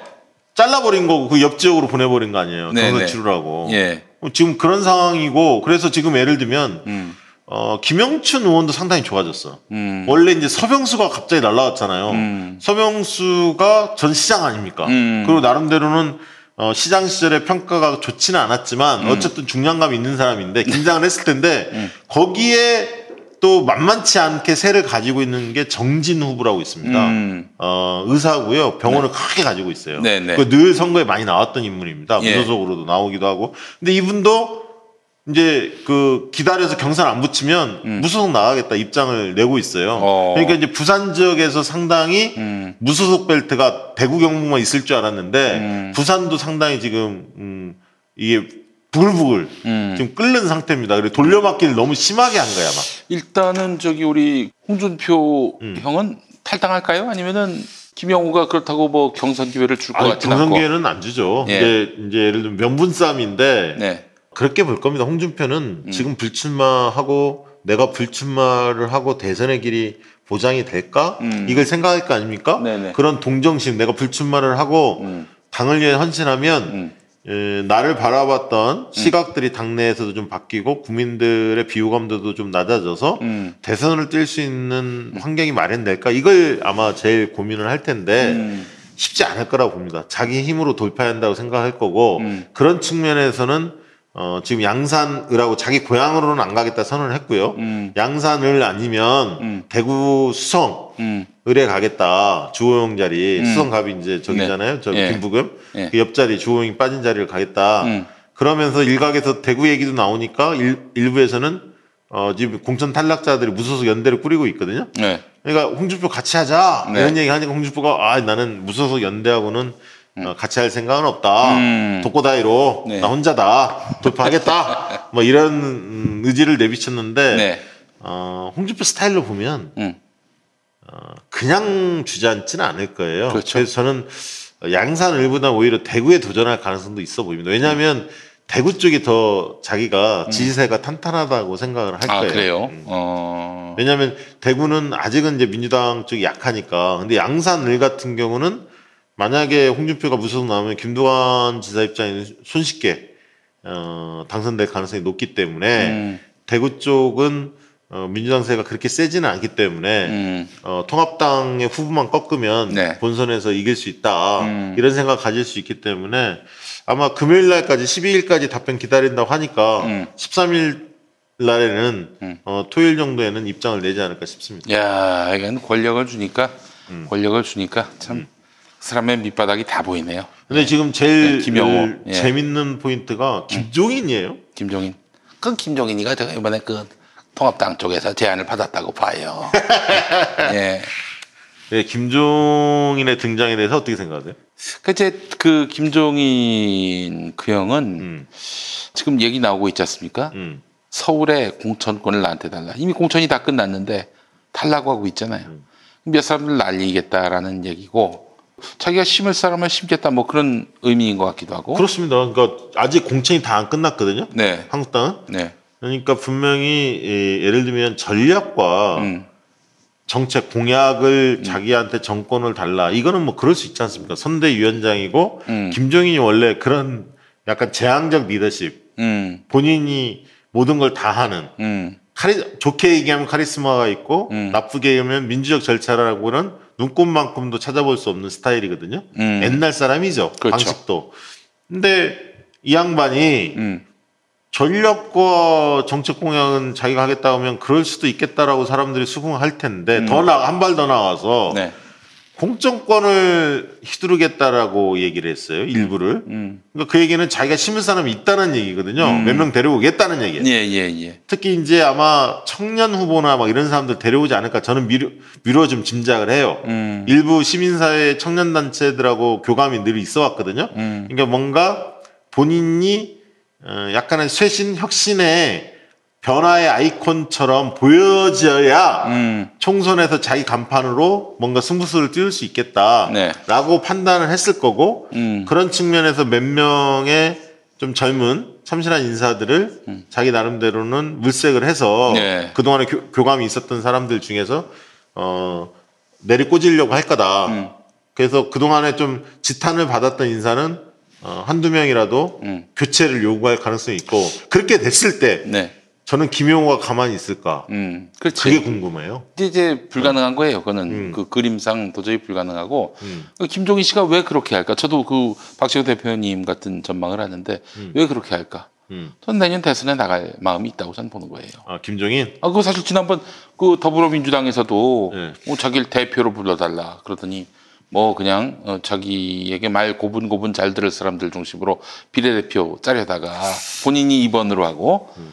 아주 거센 반발을 자아냈고 그래서 집에 갔잖아요. 그래서 이번에 총선이 참 재밌는 게 예. 보내고 싶은 사람들을 확실히 다 보낼 수 있는 좋은 기회가 될 수도 있을 것 같아요. 음. 아 이제 좀 정치 언저리에 음. 이제 좀 잊지 마시고 음. 확실히 좀 떠나셔야 한다. 보내드려야 한다. 음. 댁으로 음. 댁으로 보내드려야 할 분들이 음. 많이 나오는 것 같고 음. 그래서 이- 이번 기회에 음. 다들 좀 정리가 좀 됐으면 좋겠습니다. 네. 어. 김종인 씨도 포함해서. 아이 당연히 아니, 당연히 알겠습니다. 포함되고요. 아니 근데 김종인 씨는 왜 지난번에 민주당이 데려왔는지. 그게 그런데 사실 근데 그 당시 그때 그, 그, 당시에는 김종인 말고는 없었죠. 없었고 어 민주당이 기대만큼 성적은 못 올렸지만 그래도 음. 나름대로 선전을 했어요. 김종인 효과가 있었다고 봐야 돼요. 음. 그리고 그거 그 다음에 이제 그 전에 어 문재인 대통령의 인재 영입 이, 이 부분들이 큰 반향을 불러 일으켰고 음. 또 안철수가 국민의당을 차리면서 뛰쳐나갔기 때문에 음. 위기의식을 민주당 지지자들이 느꼈고 그러면서 이제 결집했고 대통령이 좋은 인재들을 영임 인사를 하면서 사람들이 해보자 할수 있겠다라는 기대감도 있었고 김종인이 경제민주화 상징이었는데 음. 대- 와서 좀 상대적으로 경제 능력에 대해서 좀 그 상대적으로는 음. 어 당시 자유한국당에 비해서 좀 밀리는 거 아니야라는 일각의 우구심이 있었는데 그런 부분을 좀 떨칠 수 있었기 때문에 그 효과는 있었죠. 다만 이제 김종인이 셀프 공천하고 음. 너무 그 저기 과거 방식의 이 낡은 이런 행태들을 몇 번 보였잖아요. 음. 그러면서 실질적으로 한 1, 20석 정도는 더 가져올 수 있는 호조권에서 잃어버린 거예요. 음. 그러면서 그 빈틈을 보여주니까 국민의당의 안철수가 음. 호남을 석권하게 됐고 음. 반 문재인 정서 있- 있었지만 반 김종인 정서가 있었거든요 호남에서 음. 어 그러면서 전략 공천을 잘못했던 음. 그뭐 정준호라든가 여러 명들을 어 전략 공천을 했는데 음. 생소한 인물들을 내리 꽂았거든요. 거기에 네. 대한 비판도 굉장히 많았고요. 음. 그러면서 어 뭐냐면 국민의당을 비례 투표에서 많이 어, 찍어줘야 한다, 음. 키워줘야 한다 이런 여론들이 음. 호남에서부터 형성되면서 수도권을 강타했거든요 막판에. 음. 예. 거기에 빌미를 준 장본이 바로 음. 김종인 대표예요. 음. 그 오만한 음. 이런 모습들을 몇 가지 보여주면서 낡은 정치죠. 낡은 정치죠, 정말. 낡은 정치예요. 예. 예. 그래서 그 사람이 음. 어, 4년 전에 그런 모습을 보였는데 음. 어, 지금은 4년 뒤에요. 나이를 더 드셨거든요, 네. 연세를. 예. 그래서 어, 어떤 모습을 보일지 음. 기대가 됩니다. 네, 네. 예. 알겠습니다. 김종인 얘기까지 나오는 거 보니까 저쪽이 지금 음. 스스로 생각해도 야 이대로는 어렵다 이런 걱정은 할 만도 할 텐데. 그래도 자기들은 음, 공천 혁신을 했다 이렇게 생각할 겁니다. 네. 그러니까 왜냐하면 어, 날릴 사람 몇 명 확실히 날렸거든요. 음, 그리고 김용우가 잘한 것 중에 하나는 중진들 날릴 때 음. 컷오프 대상인데 음. 불출마 쪽으로 유도해서 음. 뭐 불출마 하게끔 음. 이렇게 모양새를 좀 세워주면서 한 사람들도 꽤 있어요. 음. 그러니까 그래도 민주당은 처음에 현역도 한 여섯 명 일곱 명 떨어졌을 때첫 음. 경선할 때가 굉장히 사람들한테 임팩트가 있었고요. 네. 이제 이쪽의 통합당은 어, 거물급들을 계속 날렸기 때문에 음. 그런 임팩트는 좀 있죠. 네. 근데 이제 다만 아까 제가 얘기했던 그런 선명성 시원시원한 맛은 있었지만 음. 어, 공천 잡음이 훨씬 커졌고 명분이 없어요. 왜냐하면 막 다른 지역에 있다가 갑자기 음. 이 지역으로 옮겼는데 왜 옮겼는지 설명력이 없고 음. 자기 사람만 막 심으려고 하고 음.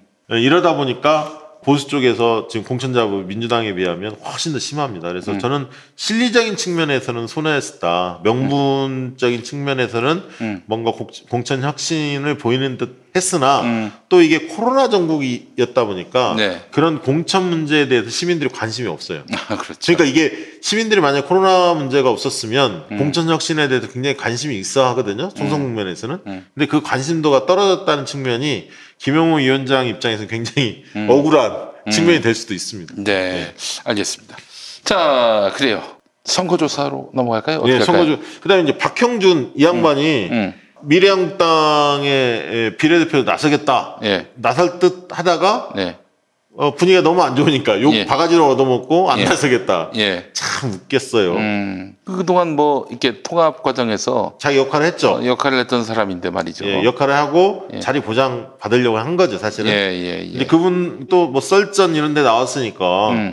지명도도 있고 음. 뭐 여러 가지 상징성은 있죠, 분명히. 음. 그런데 이제 그런 어떤 음, 좀 오히려 미래 한국당이 요청을 하고 음.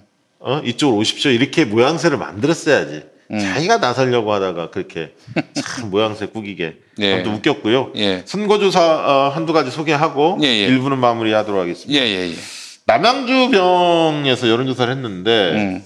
김용민 음. 41.7, 음. 주광덕 41.1, 아이고, 정말 간발의 박빙, 차네요. 예, 박빙이고요. 음. 정의당 후보 장영진 후보가 2.7. 음. 그래서 역시 이런 박빙 지역에서는 정의당 표가 상당히 음. 어, 중요한 변수로 작용할 가능성이 높아졌습니다. 그게 네. 확인됐고요. 음. 그다음에 용인정에서 용인정 사시는 네, 네. 어, 둘 다 다 해당, 해당되네. 김용민 변호사. 이름이 똑같고. 예.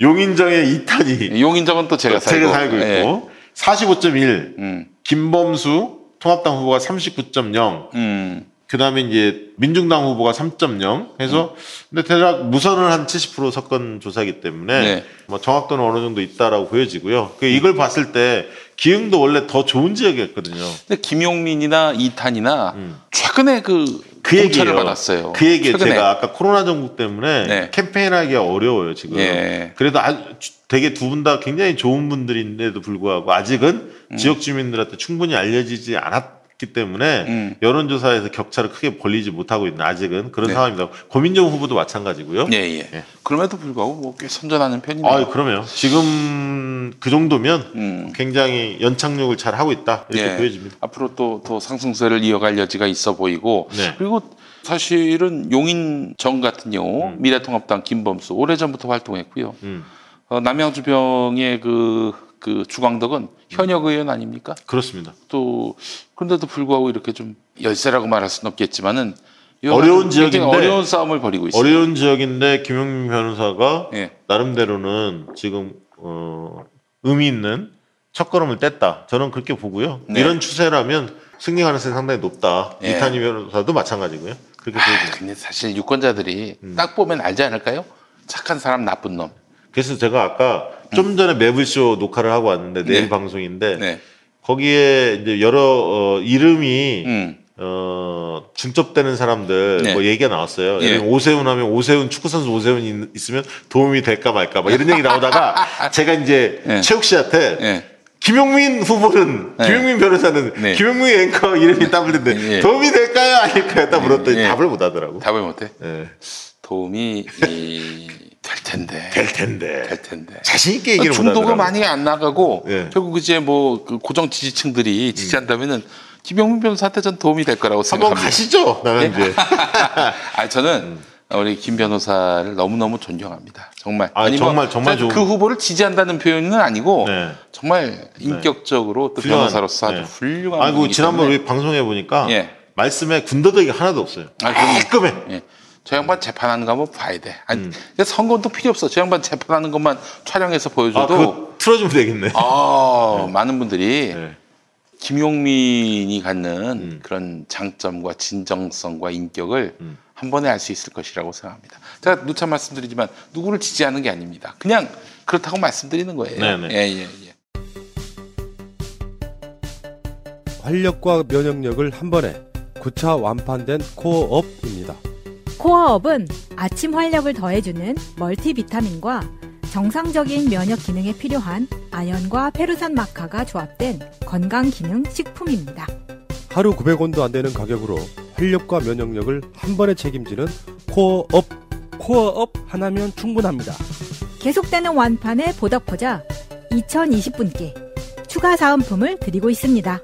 응원이 필요한 요즘 코어업이 팟캐스트 청취자 여러분께 건강한 활력을 드리겠습니다. 검색창에 코어업 검색해주세요.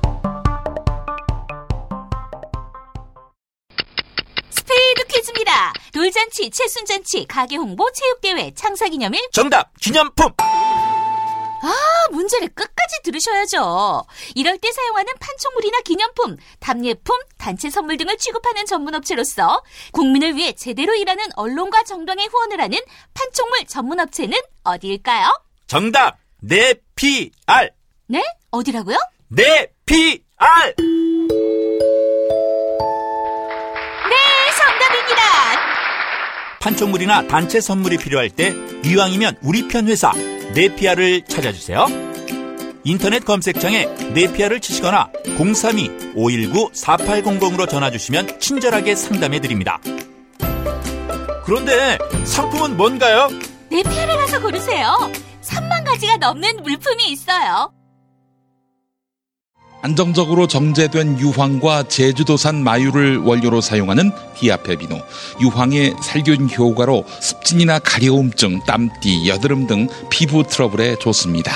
유황 온천에 다녀온 듯 점차 피부가 보들보들해지는 효과 느껴보세요. 세안만이 아닌 샤워 때도 꼭 사용해 보시기 바랍니다. 몸이 건조해지시는 부모님께 선물하셔도 정말 좋습니다. 검색창에 디아페비노 검색해 주세요.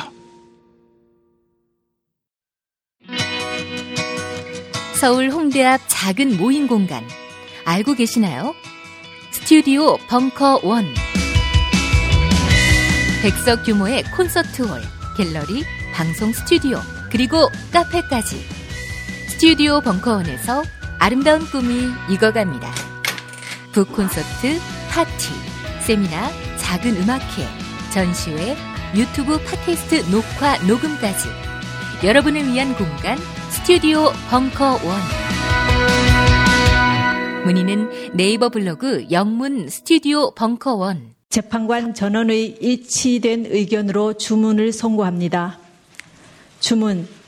피청구인 대통령 박근혜를 파면한다. 2017년 3월 10일 재판관 전원일치 그리고 민주주의 부활을 바라는 국민 전원일치로 뜻이 모인 박근혜 파면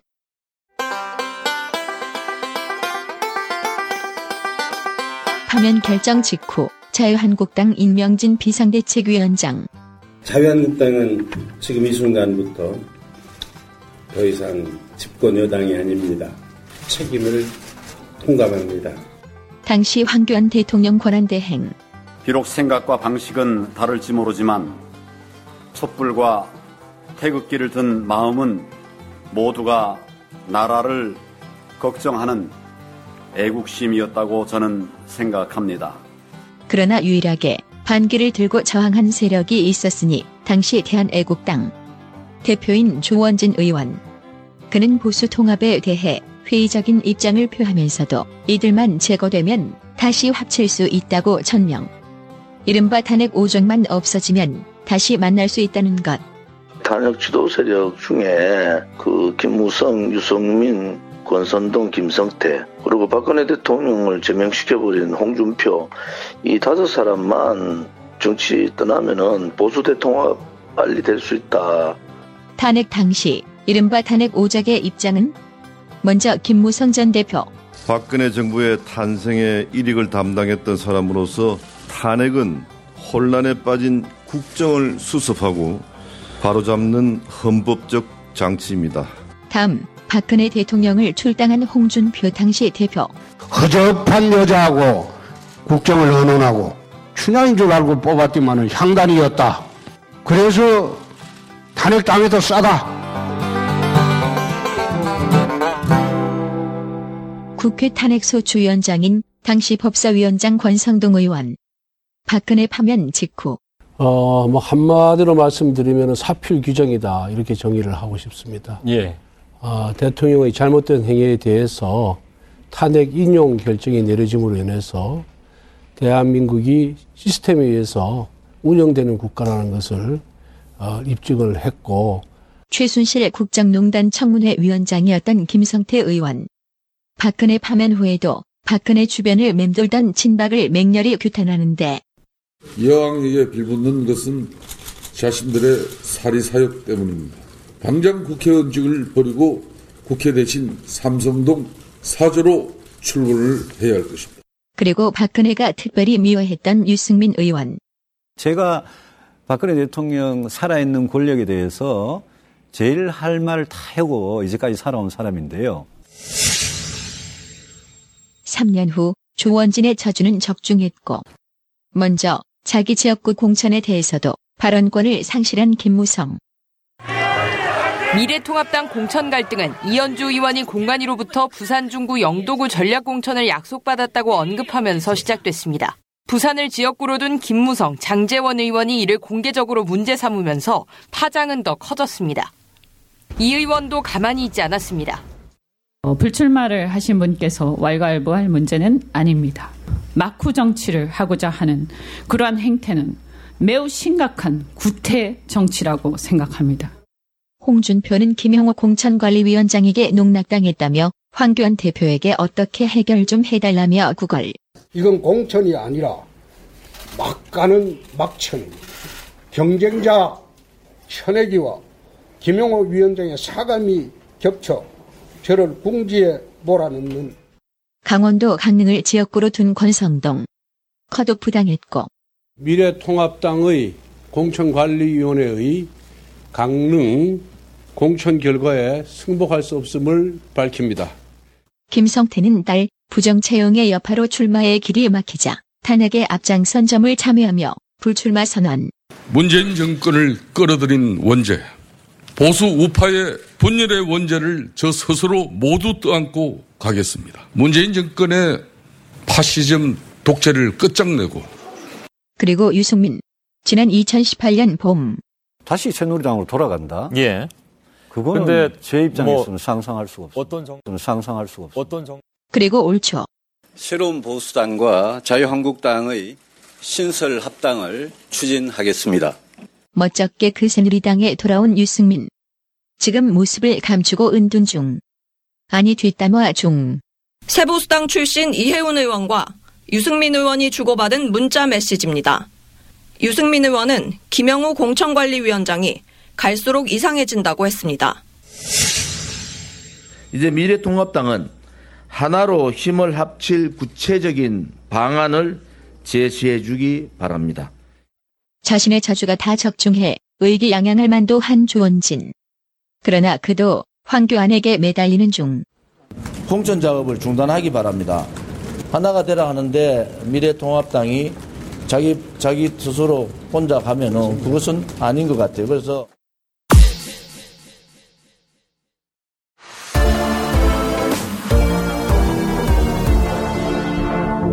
네, 박정의 눈 2부 순서 이어가도록 하겠습니다. 자, 오늘 모신 분은요.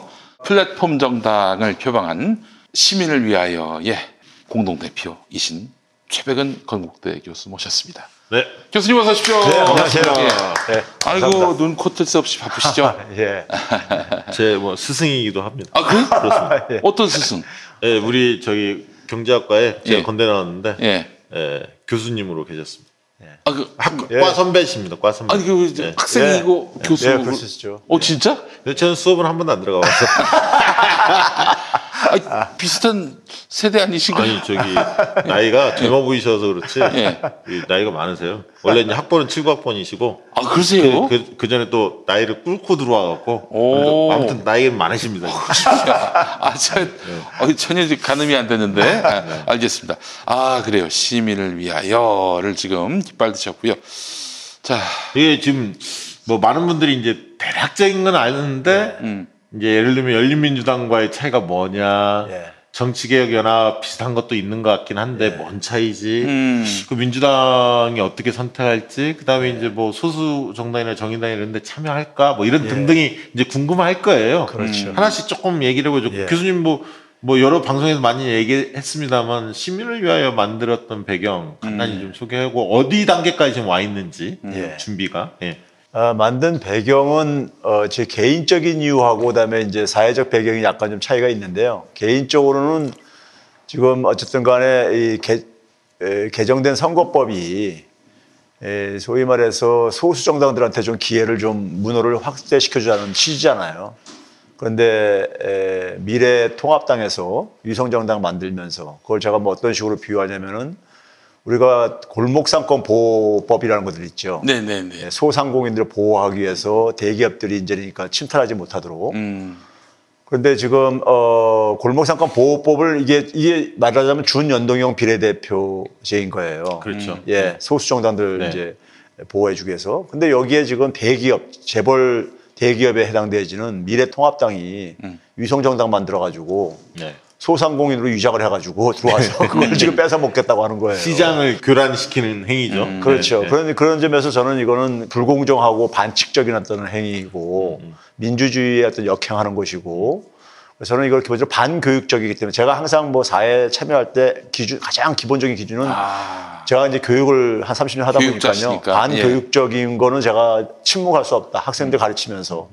그래서 이제 반교육적이고 반민주적이고요. 그 다음에 이제 또 하나는 뭐냐면 저는 지금 우리 사회 구도가 제가 작년에 저희 아베가 이제 경제 침략 해왔을 때도 그런 걸 때도 저기 제가 앞에 놨었던 이유도 우리 사회 특권층 카르텔이 이렇게 강고하게 형성돼 있어요. 이게 분단하고도 관련돼 있고 더욱 깊게 뿌리를 보게 되면 어 일제부터 이렇게 뿌리돼 있는데 이 지금 문재인 정부가 어떤 적폐청산 이런 걸 추진하면서 이 특권층 카르텔이 굉장히 자신들의 특권에 위협을 느끼면서 느꼈고 그 결정적인 계기가 된 게 저는 검찰 개혁이었다고 봐요. 검찰이라는 것이 일종의 특권층들의 방패막이 역할을 해줬던 거거든요.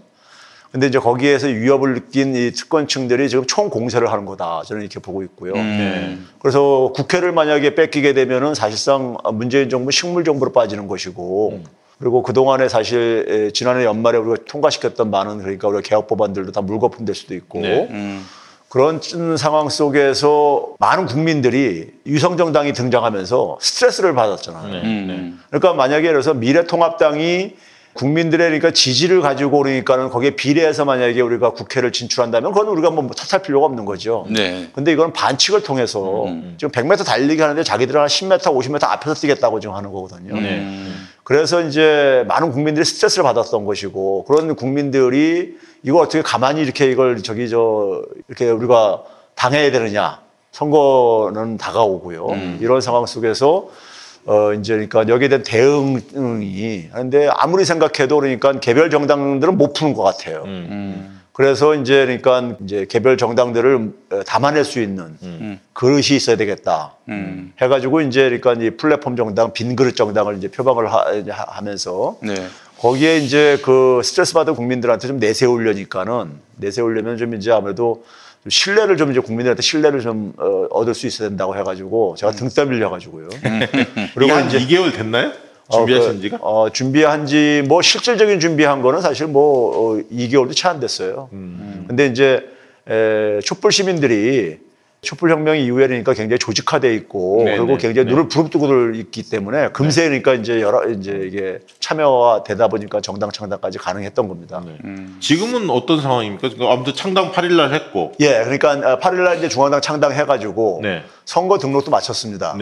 월요일 어저께요. 그러니까요. 음, 이제 그게 이제 그러니까 등록을. 절차 예. 과정이 한 뭐한 2, 3일, 3, 4일 정도 이제 그러니까 선관위에서 이제 서류 심사들 뭐 이렇게 하고 이제 그러니까요. 하고선 이번 주 내로는 어쨌든 간에 저게 나올 거라고 생각이 들고요. 정당 허가하는. 예. 그리고 저희가 어저께까지 해서 기자회견을 세 번을 했어요. 네. 어, 세 번을 했는데 지난주에 두 번째 했을 때, 지난 주 중에 했을 때 정당들한테 이제 그러니까 우리가 제안하는 것에 대해서 이 플랫폼 빈그릇 정당으로 다들 에, 비례대표들을 보내는 에, 그래서 선거를 치르는 한 일종의 그 연합 비례정당 이런 틀인 거죠. 네. 거기에 대해서 좀 이제 그러니까 대답을 달라고 요구를 했었고 네. 그래서 지난 주말에 에, 민주당과 정의당의 책임 있는 지도부들을 저희가 접촉을 했어요. 네. 해가지고 거기에 입장 차이가 굉장히 간극이 심하다는 걸 확인을 했고요. 네. 그다음에 이제 그 확인된 상황 속에서 저희가 어저께 3차 이제 기자회견하면서 그 결과를 좀 소개를 했죠. 네. 에, 접촉한 결과를 소개를 하고 그리고 나서 어, 저희는 두 정당의 입장들을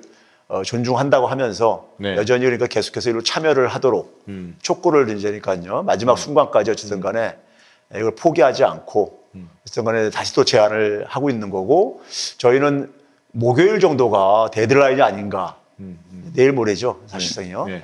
그래서 이제 내일 모레는 사실 민주당이 원래 그 당원 전당원 투표가 예정돼 있었던 날이고 음. 그래서 그때까지를 최후 통촉 기간으로 저희가 설정을 하고 좀 어, 들어왔으면 좋겠다. 네. 마지막 순간까지. 그럼 뭐 목요일 날 당원 투표 할 것 같잖아요. 내일 예. 뭐 최고위원회에서 결정을 예. 하겠습니다만 오늘 뭐 의총 결과가 알려진 바에 의하면 다수 대다수가 어, 비례연합정당에 참여하자 이런 음, 의견이 모아졌기 때문에 음. 최고위에서 당원 투표를 붙일 것 같고요. 음. 어, 기자들도 처음에는 반신반의 했을 것 같아요. 정치개혁 연합도 있었고 예. 시민을 위하여 이건 또 뭐지? 뭐 이런 생각하다가 민주당 쪽 반응을 보니까 예. 시민을 위하여 쪽으로 방향이 좀 잡히는 거 아니냐 음. 기자들이 예. 원래 촉이 빠르잖아요. 예. 그러다 보면서 어, 그 과정을 겪으면서 어떻게 보면 교수님이나 우희준 교수님이나 이런 분들한테 기자들이 연락도 많을 것 같고 예. 기자회견 3차 할 때는 좀 더 반응이 좀 뜨거웠을 것 같은데 어떤 이게 변화가 감지가 됩니까? 언론들이 변화하는 게? 그렇죠. 처음에 할 때만 하더라도 뭐또 하나 하나 또 생기는가 보다 이렇게 했고 그다음에 정치개혁연합이 먼저 이제 사실은 치고 나갔었기 때문에 그리고 거기에 에, 시민사회 원로들이 초기엔 참여를 했었기 때문에 무게 중심이 그쪽으로 이제 좀 쏠려 있었었죠. 쏠려 있었는데 이제 그러니까 저희들에 대해서는 처음에 그러니까는 또 하나 그냥 또 생기는가 보다 이렇게 했는데 시간이 지나면서 시간이 지나면서 저희가 제공한 틀이 보다 더 현실화될 가능성이 이제 높아지면서 높아지면서 이제 기자들이 이제 그 촉을 읽은 것 같아요. 그러니까 민주당이니까 결국은 민주당과 정의당이 선- 어디를 선택할 수 있겠는가. 그렇죠. 음. 이제 이렇게 봤을 때 저희가 처음에 표방한 것이 기본적인 것이 뭐냐면 기존 정치인들 배제하면서 저희는 완전히 그냥 자리만 마련해 준다. 음. 어차피 정당들 간에 협상을 해서 해야 될 일들이 굉장히 많은데 우리 목까지 그러니까 이걸 개입시키게 되면은 굉장히 이게 풀 수가 없다. 음. 해가지고 이제 이걸 성사시켜야만 되기 때문에 네. 그래서 우리는 그러니까 말 그대로 어떻게 보면 중매쟁이 역할 정도 하는 걸로. 그러면 이 대목에서 여쭤볼게요. 정치개혁연합과의 차이점이 있다면 뭐가 있습니까? 정치개혁연합의 입장이 이 고정되지 않고 계속 변화해 오고 있습니다.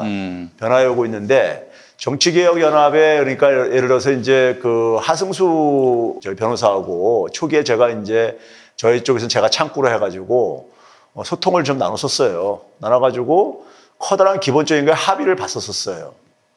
하승수 변호사가 네, 사실 네. 뭐제 설명을 듣고 제안한 것에 대해 그 본인이니까 제 제안한 거 저도 거기에 동의를 해가지고 했는데 하승수 변호사가 제시하는 안이 그 내부에서 비, 에, 부결이 됐어요. 아, 그러니까 교수님하고 지금 최병훈 대표님하고 나눴던 예. 공통적인 얘기가 있었는데 예. 그게 이제 정치개혁연합의 지도부에 가서 상정을 해보니까 비토가 됐다. 예, 비토가 됐습니다. 비토가 되면서 그분들은 이제 그러니까 사실 그게 뭐 예를 들면 대표적으로 제가 그냥 여쭤보고 싶은데 예를 들면 참여하는 주체들은 어, 일절 뭐 비례대표에 나서면 안 된다. 예를 들면 예. 그런 내용들이 들어있는 건가요? 그렇죠. 네. 우리들은 이제 그 목적을 가지고 만들었고 그다음에 정당 창당이 거의 사실상 내용적으로 준비가 돼 있었기 때문에 우리는 우리 스케줄대로 갈 수밖에 없다. 근데 이제 하승수 변호사하고 만났을 때 이제 그 큰 틀에서 합의 볼 수 있었던 게 뭐냐면 똑같다. 목표가. 음. 그래서 그러면 이제 그러니까 우리가 의사결정 구조만 이렇게 좀 하자. 그래서 이제 뭐 공동대표 이인식 예, 예. 그리고 이제 거기에 이제 그러니까는 저쪽은 지금 조성우 대표죠? 예, 하승수 변호사하고 예. 저하고 얘기 나눌 때 예. 두 분씩 이제 그러니까 양쪽에서 아, 하자. 하고 그 대신 뭐냐면 상임 대표는 우리가 맡는다. 음. 여기까지 합의가 이제 대충 얘기가 됐었어요. 하 변호사하고 음. 두- 둘이서는. 어. 돌아가서 그게 이제 비토가 난 거죠. 아. 비토가 난 거는 본- 그쪽은 그 당시까지만 하더라도 제가 이, 해할 때는 에, 독자적인 정당을 갖고 가고 싶었고 우리는 우리 역할 끝나면 이제 그러니까 해산하는 정당으로 건데 돌아가는 거죠. 돌아가는 거기 음. 때문에요. 아니 근데 그 하승수 변호사도 예. 총선 끝나면은 네. 그렇게 해서 뽑힌 각 당의 비례 후보들은 비례 당선자들은 각 당으로 돌아간다. 예. 그리고 우리 당은 그냥 공중 분해된다. 이런 식으로 말씀하시던데. 그러니까 그게 이제 그러니까 제가 아까 모두에 좀 입장 변화가 좀 있었다고 얘기하는 게 음. 그, 그분들은 이제 그러니까 비토가 날 때만 하더라도 본인들도 그러니까는 예, 후보를 그러니까 추천하는 이런 의사를 갖고 계신 분들도 있었어요. 내부에. 음.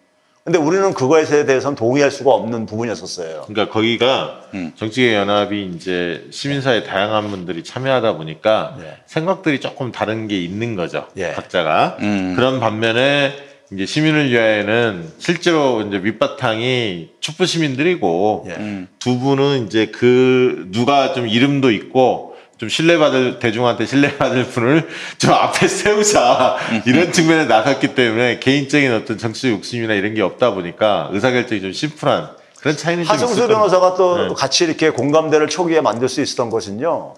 어, 그쪽은 정당을 만들 능력이 안 된다고 처음 그 얘기를 하더라, 그걸 그렇죠. 인정하더라고요. 하- 하부투대가 없죠. 예. 좀. 근데 이제 저희가 있으니까는 본인들이 그러니까 큰 대의에서 만약에 일치한다면은 그건 뭐 결합할 수 있다 그랬는데 그게 이제 그러니까 돌아가서 이제 비토가 된 거예요. 비토가 되고 나서 이제 그러니까는 그 내부에 그러니까 많이 이제 분화가 또 생기시더라고요. 생기시고 원로 그룹들이 이제 저희 지지로 많이 돌아섰고요. 네, 네. 그러니까 뭐 본인들이 원로 분들이 이 성함을 밝혀도 된다 그랬으니까는 근데 한한상 부총리 전 부총리라든가 그다음에 함세웅 신부님이라든가 그다음에 문성근 어, 이 배우라든가 네. 그리고 여성 대표들 여성계 여성 대표들 이런 분들이 저희 쪽 이제 지지로 이제 그걸 이제 바꿨어요. 바꾸다 보니까는 거기는 그러니까 사실 집행부 그러니까 몇 분만 이렇게 사실 남는 이런 구조고 정당을 만들려고 하는 상황 속에서 이제 소수 정당들하고 접촉을 이렇게 했던 것 같아요. 네.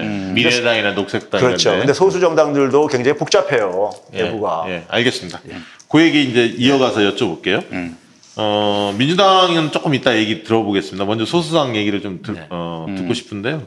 정의당은 지금 이제 전국위원회까지 이제 개최해서 입장을 발표했기 때문에 번복할 가능성이 높아 보이진 않습니다. 어, 어렵다고 보여지는데 바뀔 가능성도 있다고 보여지세요? 뭐 우리 제가 이제 뭐 이런 말을 할 줄은 몰랐는데 사실은요. 정치는 생물이라는 말을. 에, 정치인들이 그런 말을 하고 그랬는데 그 말이 다시 떠오르더라고요. 떠오르는 이유는 뭐냐면 일단 어쨌든 간에 민주당이 만약에 어쨌든 간에 이 비례연합정당에 들어오게 되면은 저는 그 정의당에 처음에 구도 생각했던 것이 저는 바뀔 수밖에 없, 는 부분이 생긴다고 생각해요. 아, 지금도 그렇게 생각하십니까? 그렇죠. 예를 들어서요. 지금 정의당의 비례 후보로 지금 되신 분들 있잖아요. 네. 되신 분들 중에서 어, 전통적으로 저- 과거에 정의당이 획득했던 에, 소위 말해서 득표율 예. 기준으로 당선권이신 분들이 상당히 초조해 하시더라고요. 그 초조해 합니다. 예. 한 그러니까 일곱, 왜냐면은- 한 여섯 일곱 분은 안심하겠지만 그 예. 뒷부분은 굉장히 아, 근데 불안하시겠죠. 그 여섯 일곱 분에 끼신 분도 그런 얘기를 하시더라고요. 음, 그러니까 이게 굉장히 득표율이 적게 나올 가능성도 배제할 수 없고 이러다 보니까요. 음. 그래서 정의당도 그러니까 저는 이 사실 저희가 제시, 제시한 것이 가장 이득을 보는 게 정의당이에요. 그렇습니다. 예. 근데 에, 정의당이 사실 이번 기회에 어떻게 보게 되면은 원내 교섭단체를 구성할 수 있는 철호의 기회고. 그러니까 원래 이 정의당까지 다 이 빈그릇을 가득 채우면 예. 저- 개인적 생각으로 각 정당이 참여하는 정당끼리 이제 지분 얘기를 예. 해봐야겠지만 개인적 생각으로는 정의당 몇 석 정도를 보장해주고 싶었습니까? 저는 저희는 이랬습니다. 저희가 이제 지난 주말에 이제 그 양당 지도부를 만났을 때 네. 민주당에서 얘기한 게 저는 민주당 얘기 듣고 깜짝 놀랐어요. 솔직히 말해서요. 일곱 석 얘기하는 거 일곱 석 아닙니까? 얘기인데 문제는 거기서는 아니라 후순위로 가겠다. 근데 배수진 치겠다는 거죠. 그렇죠. 후순 근데 후순위라는 게 이게 위험성이 굉장히 큰 거잖아요. 그러면 예상 득표율 안 나오게 되면 다섯 명만 될 수도 있고 네 명만 될 수도 아니 있고. 그래서 민주당 비례대표 나선 사람들은 그 네. 문제 때문에 굉장히 긴장하고 있어요. 그 그렇지만은 대신에 정의당은 그 지역구를 이제 과감하게 또 민주당에게 양보하는 그런 방안이 그 어떻게 좀 서로 아니 논의가 그래서 이제 되고 그러니까 있습니까? 지금 일곱 석하고 후순위를 했을 때 예. 저희가 이제 처음에 소수정당 접촉을 좀 뒤로 밀어뒀던 이유가 음. 정의당 입장을 그러니까 고려해가지고 밀어뒀던 거예요. 예, 정의당하고 이게 뭐 정리가 돼야지만이 음. 정의당이 얼만큼 정도 그러니까 소수정당들한테 배려해줄 수 있느냐. 음.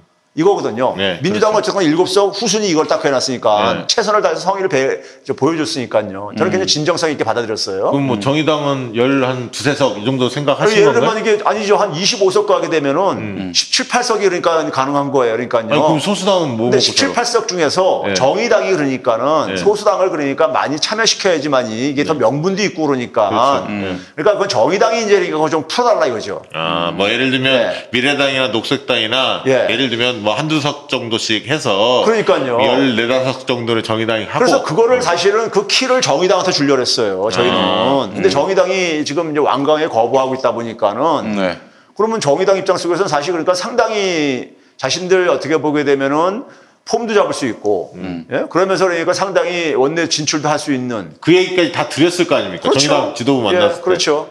예. 근데 오늘 보도를 보니까 말이죠. 근데 이제 그 이런 부분들을 사실 저는 마지막 기회가 뭐냐면 음. 거기도 이제 그러니까 전국위원회에서 그랬지만 당원 투표가 사실은 가장 저간 과정 구속력이 있는 거잖아요. 다운 투표를 근데 붙일 가능성도 있어 보입니까? 아니 근데 이거를 또 번복하려면은 네, 뭔가가. 필요하잖아요. 아니, 그거밖에 없는데 그러니까요. 그런 의지가 보여요? 그러니까 본인들한테 가장 이게 이익이 되기 때문에 그게 이제 그러니까 번복할 하나의 가장 중요한 그것보다 더 중요한 게 뭐가 있냐 이거지. 이번 주에 민주당이 만약에 다운 투표까지 해서 방향이 잡히면 예. 정의당도 한 번 더 한 번 더. 논의를 할 예. 수밖에 없을 거다. 그렇죠. 그렇게 보는 거죠. 네, 교- 교수님 오늘 저기 보도 보셨겠지만은 정의당이 이 자신들의 민주 진보 진영의 플랫폼이 되겠다라고 말했다라고 최백은 교수님이 정의당 관계자로부터 예. 그 이야기를 들어서 말씀하셨는데 정의당은 그렇게 말한 적이 없다 이렇게 얘기하고 있습니다. 뭐, 뭐가 이제 진실입니까? 그, 그 부분은요. 예. 저희 지도부가 지도부하고 만났을 때는 네. 이제 거부한다 하는 거하고 예. 거기서 이제 더 나아가서 좀 이제 저 디테일한 얘기들을 좀 나눴을 게 아니겠습니까요. 음. 나누는 과정 속에서 저희가 얘기하는 건 뭐냐면은 이 미래통합당이 일당되는 거 이거 막아야 되지 않냐. 음. 근데 그거 막는 거는 사실 그러니까 뭐 저기 저 민주당이 통 크게 음. 사실 양보해가지고 정의당을 그러니까 밀어주면은 뭐 가능한 거 아니냐. 음. 뭐 이런 식의 이제 그러니까 얘기들이 사적으로 조금씩 이제 우리가 주고받을 수가 있는 거고 그 이전에도 사실 그러니까 정의당 국회의원들이 언론을 통해서 그런 얘기를 많이 했었었어요. 네, 네. 했었는데 그래서 이제 그러니까는 정의당을 그 밀어주면은 사실 음. 밀어주면 다 이렇게 풀어지는 문제라고 이렇게 생각을 하시는 것 같더라고요. 음. 그래서 저희는 그것을 이제 그러니까 플랫폼 역할을 우리가 이제 하려고 하는 것을 정의당이 그러니까 자기 따로 따로 그걸 만들 필요 없이 정의당을 그러니까 지지하려고 그러니까 그 얘기는 민주당이 비례 후보 내지 말고 그러니까 그게 이제 예를 뭐 들어서 정의당을 제- 다제 몰아달라는 기억으로는요. 얘기죠. 제 예. 기억으로는 이정미 의원도 그런 비슷한 발언을 했던 아, 걸로 알고. 있어요. 예, 그러니까요. 음, 네. 비례 내지 말고 지역구만 그래라 이렇게 그랬거든요. 네, 네. 그러니까 그거를 다 결합시켰을 때 그러니까 결국은 뭐냐면은 정의당은 그러니까 예를 들어서 플랫폼 역할을 하겠다는 걸로 해석할 수밖에 없는 거고. 근데 플랫폼의 의미를 잘 모르시는 것 같아서 제가 플랫폼이라는 건 말 그대로 그러니까는 많은 여러 정당들이 정의당만 당이 아니라 그러니까 소수 정당들도 있고 그러니까는 이 당들이 들어와서 할 수 있게 되는데 정의당이 그러니까는 플랫폼 구실을 하게 되면은 소수 정당들이라든가 어, 이런 입지가 굉장히 좁아지고 그다음에 민주당한테 그러니까 일곡성마저 포기하라 이거는 제가 볼 때 현실적으로 불가능한 거라 이거죠. 알겠습니다. 지금 쟁점 중심으로 이제 막 들어가 볼게요. 네. 녹색당, 미래당의 참여가 정의당의 입장이 지금 그런 상황에서 어, 민주당이 만약에 결심을 하게 되면 당론 투표에서 어, 통과가 되면 녹색당, 미래당 등 소수정당 참여가 상당히 중요해 보이거든요. 그게 참여하면 참여할수록 정의당의 압박이 더 가해질 수밖에 없거든요. 곤혹스러운 그렇죠. 입장이 될 텐데 녹색당, 미래당 등 소수 정당 중에서 참여할 가능성이 높은 정당들은 어, 어떤 정당인가요? 지금 어, 다 반반씩은 다 열려 있어요. 음. 그러니까 예를 들어서 그러니까는 어, 미래당이나 녹색당 같은 경우 득표율이 3% 나기가 힘든 상황이잖아요. 현실적으로 네, 솔직히 네, 말해서요. 네.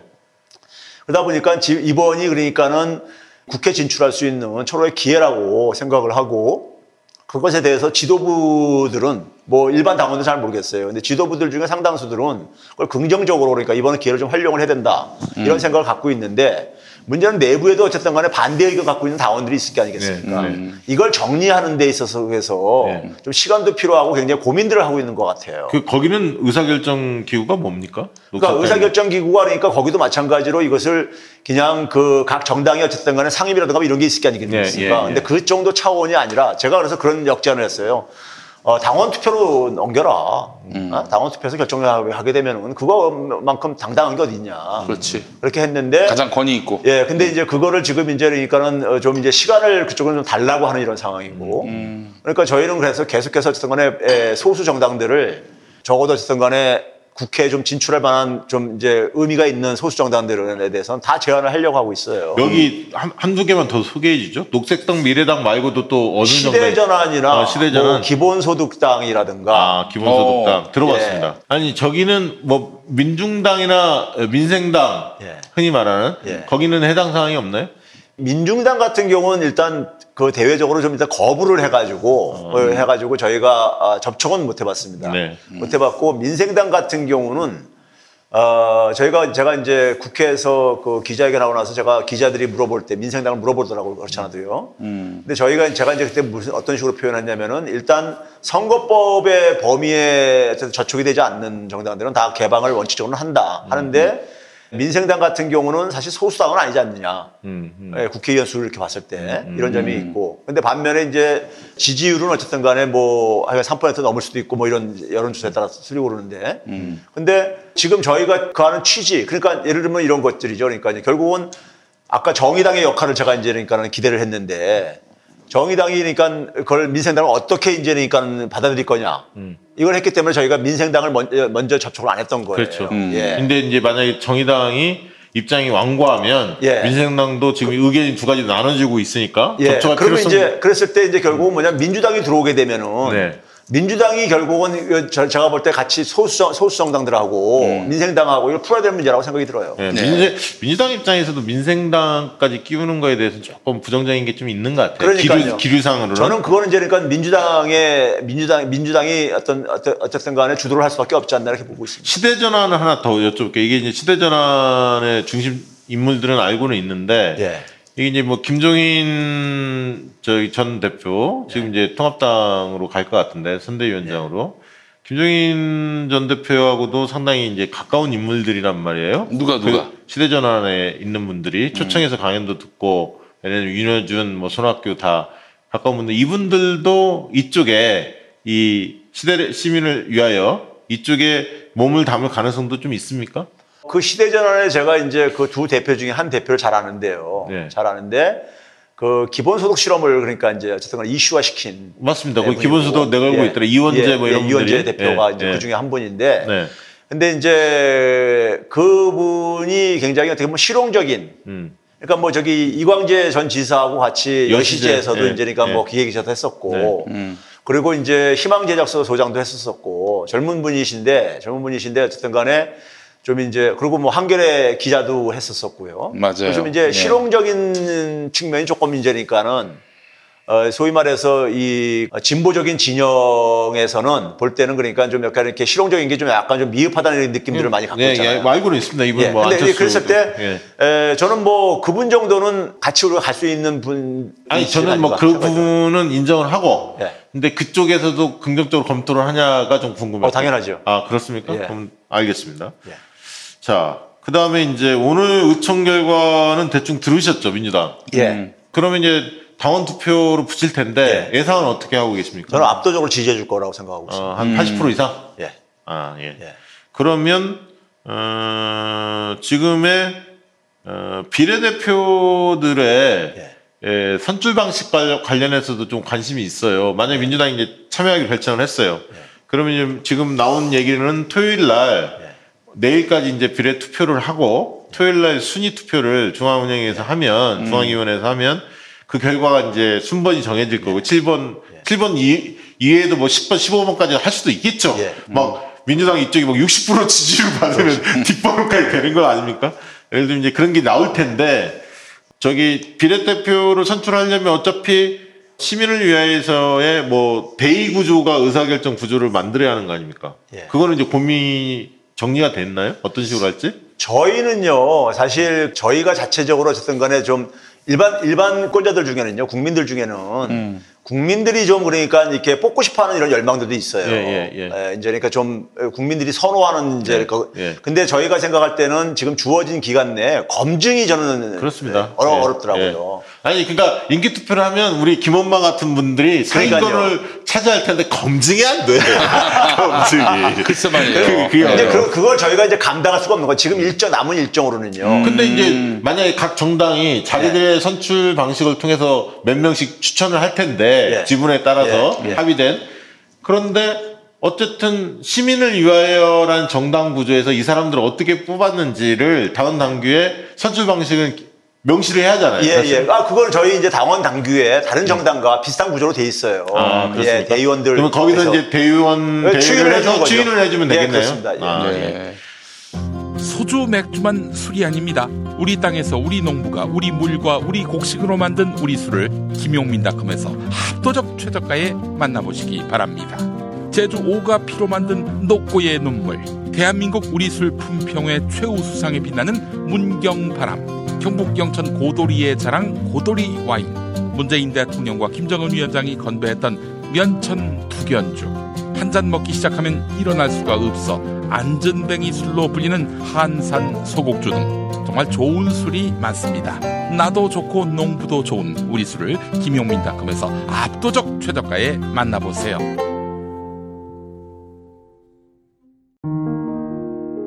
김용민이 책을 냈습니다. 혐오를 혐오하다. 보수 기독교가 하나님과 성경의 이름으로 벌이는 혐오. 그 혐오는 모두 거짓이고 범죄임을 김용민이 간절하게 또 신랄하게 이야기합니다. 하나님과 성경의 이름으로.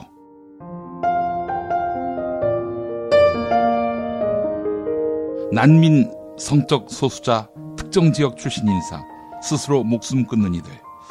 기독교는 이들에 대한 저주를 멈추십시오. 김용민의 새 책, 혐오를 혐오하다. 지식의 숲에서 나왔습니다. 민주당 위상정당 아니냐 이런 이제 비판들을 통합당이나 막 보수 언론들이 세게 할 겁니다. 거기에 대해서 뭐라고 답을 하시고 싶습니까? 일단 저 개인적으로 한 번도 민주당 당적을 가진 적이 없는 사람이고요. 네. 지금까지 살면서요. 예, 그리고 이제 기본적으로 음. 그 제가 이제 기자회견에서도 많이 얘기했던 건데 미래 한국당은 말 그대로 위성정당이고 반칙 정당인 거예요. 음. 근데 저희는 기본적으로 어, 소위 말해서 그러니까는 그 선거법, 개정된 선거법의 취지를 좀 정상화시키는 역할을 하는 음. 것이고, 그리고 어떤 특정 정당의 어떤 하나의 이 도구가 아니라 도구로 만들어진 게 아니라 이거예요. 음. 그런 점에서 그러니까 유성 정당도 아닐 뿐만 아니라 저희는 그러니까 개정된 선거법의 취지를 그러니까 가능한 살리려고 지금 하는 거고 그쪽은 개정된 선거법을 지금 위반하는 거잖아요 지금. 악용하는 거죠. 예. 예, 그런 점에서는 이건 제가 볼 땐 비교 대상이 안 되는 거고 저희는 원칙은 저희한테 있다 원칙이 저희한테 있는 거고 그쪽은 사실 그러니까 반칙을 하는 거기 때문에 원칙이 아니라 자, 우리 그 많은 분들이 지금 댓글을 달고 있는데요. 어, 이따가 시민들이 우리 지지자들이 댓글 단 거를 몇 개 한 다섯 개 정도만 이따 추려서 질문할 수 있도록 좀 준비를 해 주시고요. 많이 나온 것들. 네, 제가 한번 좀 예, 쉬어보겠습니다. 해주- 제가 그, 그리고 저 지금 이석현 전 국회 부의장 지금 의원이신데 오늘 의원총회 참석하셨어요. 근데 이런 트윗을 올리셨어요. 단독 비례당 창당 의견이 압도적이더라. 그러니까 이제 플랫폼 정당도 뭐 열린 민주당도 불필요하다. 민주당이 그냥 단독 비례당을 만들어서 마- 말하자면은 저기 미래한국당처럼 그런 의견이 압도적이다라고 얘기하고 계시던데 어떤가요? 그 그거는 그분이 어떻게 이해했는지는 모르겠어요. 사실은 확인 음, 불가능한데 네. 제가 상식적으로 생각하기에는 이게 이제 비례연합정당 쪽이 음. 조금 더 아까 있던 어, 골목상권 지키기자 하는 원래 네. 연동형 비례제 취지를 음. 민주당이 어, 대승적으로 그 부분을 함께하는 모습으로 비춰지는 게 네. 아까 뭐 일각에서 우려하는 중도층이나 여러 가지 부분에 있어서 표가 떨어져 나가는 것을 최소화하면서 실리적인 부분을 취할 수 있기 때문에 모양새는 그런데 네, 저는 저는 모- 뭐 그거를 예. 최고위가 받을 가능성은 글쎄요. 근데 이제 뭐 한 한두 주 정도 욕 먹고 그냥 우리 당이 그 지경으로 가자 이렇게 나올 수도 있, 아니 배제할 수는 없는데 그 가능성도 한번 완전히 내일 배제- 지켜보시자고요. 그거는 예. 그럴 가능성 배제할 수는 없지만 쉽지 아, 않을 저희도 같아요. 저희도 그러니까 소수 정당들 참여시키고 뭐 시민사회도 음. 어쨌든 간에 지지를 좀 이제 얻어내고 하지만은 마지막에 안 되면은 음. 한 당이라도 해도 간단했었어요. 저희는. 아니 그거는 저는 처음부터 입장을 동일했어요. 그러니까 뭐냐면 다른 소수당도 다 참여하지 않으면 이 빙긋 에 어느 정당이라도 들어오면 그 당 데리고 예. 가겠다는 거예요. 그러니까 음. 민주당만 동의하면 민주당만 데리고 가겠다는 거예요. 이게 시민을 위한 입장입니다. 그러니까 다른 소수 정당이 참여하면 같이 가는 그렇죠. 거고 예. 그 얘기고요. 열린민주당과 관련해서 이제 열린민주당이 시민을 위하여의 그릇에 들어올 수 있는 자격이 있느냐? 뭐 이 부분 관련해서 이제 관심이 많을 거예요. 함께 할수 있는 방법은 없느냐? 맞습니다. 예. 예, 그 부분에 대해서는 뭐라고 답변을 하시죠? 그러니까 이제 뭐 정봉주 전 의원이나 손혜원 의원에 대해서 어쨌든 간에 지지를 보내는 민주당 어, 그 당원들도 많고 음. 그런 상황 속에서 이제 그런 질문을 많이 받았어요. 많이 음. 받고 있는데 첫째는 일단 간에 그 민주당이 구조적으로 선택을 할 수가 없는 이런 어려움이 있잖아요. 어쨌든 컷오프 되신 분이잖아요. 정봉주 전 의원은요. 그래서 이제 선택을 할 수 없을 때, 그러면 이제 두 번째는 뭐냐면은 민주당이 만약에 시민을 위하여 선택을 해- 하게 되면은 네. 민주당 지지자들은 저희를 그러니까는 선택할 수밖에 없는데 그러면 예를 들어서 열린민주당이 3% 이상 득표를 하면 그나마 좀 다행인데 만약에 3%를 못 얻게 되면 그 사표가 돼 버려요. 네, 네. 그렇죠? 네. 그러면 이건 어떻게 보면 또 역사적인 어떤 간에 저는 죄인이 된다고 생각해요. 그래서 어 거기다 또 한 가지 이제 중요한 차이는 뭐냐면 자신들이 이제 그러니까 후보를 또 이제 선정하겠다고 그러고 있어요. 음. 그쪽은요.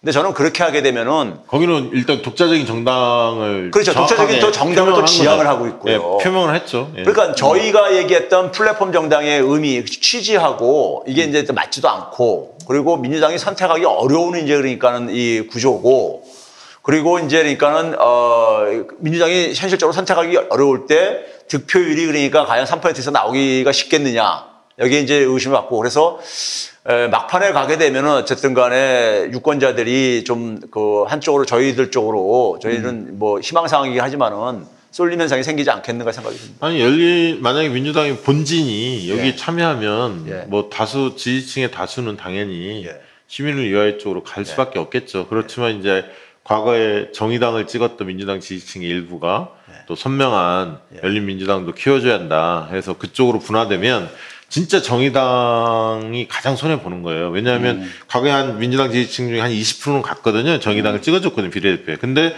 제가 보는 견해는 한 10%만 가고 10%는 열린민주당 갈 가능성도 있어요. 그 나머지 한 80%는 시민을 위하여 쪽으로 만약에 간다면 제 보는 견해는 그렇습니다. 그래서 어 그런 상황인 것 같고 이 부분은 뭐 이 정도 예, 답변하면 될 것 같고요. 그 다음에 이제 정의당 쪽은 이렇게 주장합니다. 선거연합정당이라는 게 유럽에서도 뭐 뉴질랜드도 있었고 뭐, 뭐몇 군데 있었잖아요. 그렇죠. 예. 근데 이제 그런 정당의 선거 연합 정당은 일시적인 비례만 있는 게 아니라 지역구도 같이 하고 이렇게 좀 구조적인 게 있었는데 이건 일회용 정당 아니냐 이렇게 이제 폄하하거든요. 거기에 대해서는 뭐라고 얘기하시죠? 저는 연합이라는 지금 어쨌든 간에 시대적인 그 추세는요. 지금 저는 다당제라고 봐요. 사회의 다양성이 굉장히 증대하면서 결국 그 목소리를 대변, 배- 대변할 수 있는 정당도 많을 수밖에 없다고 보는데요. 그럼 그 상황 속에서 어떤 다당제 구조 속에서는 협력이 저는 불가피하다고 봐요. 협력의 정치라는 것이요. 그럼 연합이라는 것도 우리는 사실 지금 그동안 별로 실험을 못 해봤잖아요. 뭐 DJP 연합 이런 것도 있었지만은 제대로 정당 간의 어떤 연합이라는 게 제대로 없었단 말이에요. 근데 연합의 지금 이것이 시작에 불과한 것이고 앞으로 더 그러니까는 연합의 필요성에 따라서 더 진화할 수도 있다고 저는 예, 보, 보고 있는 것이고요. 그 다음에 저는 더 가고 싶은 것은 저는 이제 공부한 사람인데 에, 영국이라든가 서구에서 소위 진보 정당들이 약진을 하는 과정을 보게 되면요. 일단 어쨌든 간에 본인들이 에, 국민들한테 어쨌든 간에 신뢰를 받을 수 있는 뭔가를 보여줘야 돼요. 그러려면 어쨌든 간에 국회 원내교섭단에서 들어가가지고 거기서 그래야지만 자신들이 발언권도 좀 이제 증대하고 거기서 자기들 실력을 이제 보여줬을 때 국민들이 아, 저 정당도 우리가 맡겨도 되겠구나. 이런 이제 그걸 주는 과정 속에서 이제 그러니까 집권도 하고 그런단 말이에요. 그런데 에, 이번에 이런 그러니까 철호의 기회를 만약에 차버리면은 저는 그래서 이게 지금 정치를 하려고 하시는 건지 아니면 운동 운동단체로 지금 가는 건지 정치를 간다는 것은 집권이 목표 아닙니까? 기본적으로 네, 정당이라는 것은요. 근데 그러려면은 결국은 본인들이 가지고 있는 능력을 그러니까 발휘할 수 있는 저는 이 이걸 만, 만들어야 될 필요가 있다. 정의당은 사실 장기적으로도 이 예를 들면 다당제 구조 속에서 민주당과 연립정권, 연합정권에 대한 생각은 거의 없어 보이는 거 아니에요? 지금의 스탠스로 본다면? 그렇죠. 근데 저는 그게 앞으로 변화 가능성이 열려 있다고 봐요. 사실 뭐 어떤 사람들은 뭐 이런 얘기를 해요. 제 뭐 제자들 중에 보게 되면 정의당 이제 당원들도 많이 있, 는 사람도 있는데 제가 그 그런 얘기도 들어요. 어, 민주당 들어가서 좌파 불러 거기서 형성하는 게 더 효율적일 수가 있다. 미국 민주당처럼요, 그러니까요. 예, 예. 그러니까 그런 부분들이 그러니까 앞으로 이제 그러니까 이번 선거의 결과에 따라서 많은 그러니까 어쨌든 간에 분화가 일어날 수도 있다고 저는 생각합니다. 네. 중도층 이탈에 대한 우려감은 없어요? 아, 저는 있잖아. 일부 지금 그러니까 오늘 이제 그러니까 의총에서도 이제 그런 게 이제 결국 이제 그러니까 근거가 돼서 이제 반대 목소리도 나왔던 거 아닙니까요? 네, 당원 투표 이런 거에 대해서. 네. 근데 사실 그 지역구에서 어쨌든 간에 정의당이 나오게 되면은 그러니까 어, 이 민주당이 그러니까 어려울 수가 있다. 그한 4, 5%만 나오게 되면 그게 굉장히 결정적인 역할을 할 수가 있는 게 있는데 근데 제가 볼 때는 민주당이 비례연합정당으로 들어온다고 해가지고 정의당이 그러니까 출마하는 것을 축소시킬 가능성은 저는 없다고 봐요. 그래서 저는 오히려 뭐냐면 국민들한테 당당하게 비례연합정당에 뭐가 문제가 있는 거냐. 지금 그러니까 이렇게 정면 돌파를 하는 것이 예. 저는- 왜, 왜 이게 만들어졌고. 그렇죠. 그 예. 취지를 정면으로. 어. 이건 제가 볼 때 간단한 거예요. 저 미래 미래 한국당 같은 경우는 지금 10m 앞에서 뛰겠다는 거예요.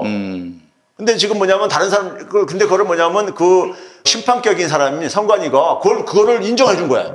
그리고 나머지 사람들은 그러면 예를 들어서 출발선에서 뛰는 게 이게 원칙이냐고요. 이건 원칙이 아니죠. 이거야말로 그러니까 우리가 게임에서 가장 중요한 것은 게임의 룰에서 공정성인데 공정성이 훼손됐는데 근데 무슨 원칙을 지금 이렇게 그러니까 처음에 한 1, 2주 정도는 발표가 나오면 잠시 움직이겠지만 그렇죠. 런 사실들이 이제 알려지면. 예. 그건 다시 복원이 될 거다. 그렇죠. 이제 그렇게 보는 것 같고요.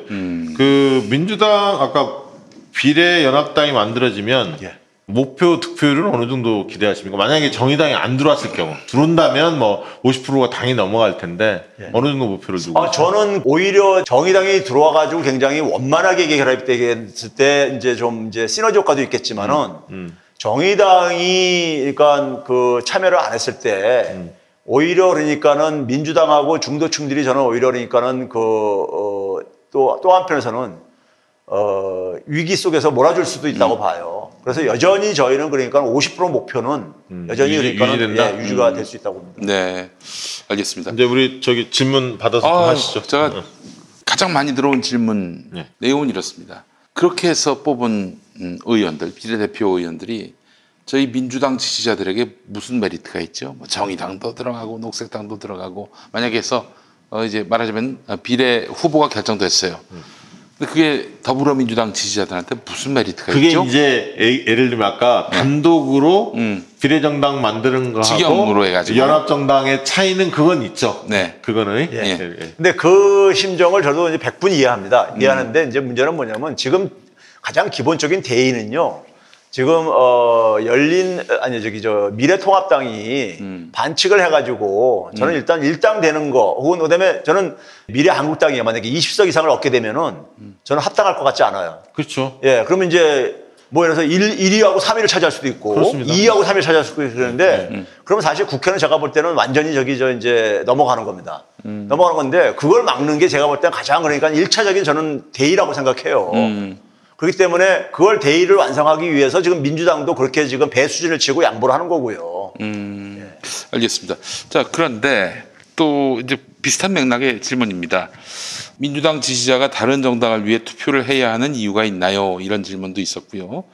민주당 그- 비례대표가 그거 다른 정당이라고 얘기하는 거는 조금 아니 그 내가 표를 찍어서 아니 아니 그러니까 딴 정당 후보가 당선되는 그런 꼴이 된다는 거죠. 아하. 예. 그러니까 또 민주당 비례대표가 후순위 7명 정도만 가능하다면 민주당 지지자들이 열린 민주당이 아니라 시민을 위하여에 투표할 이유가 있나요?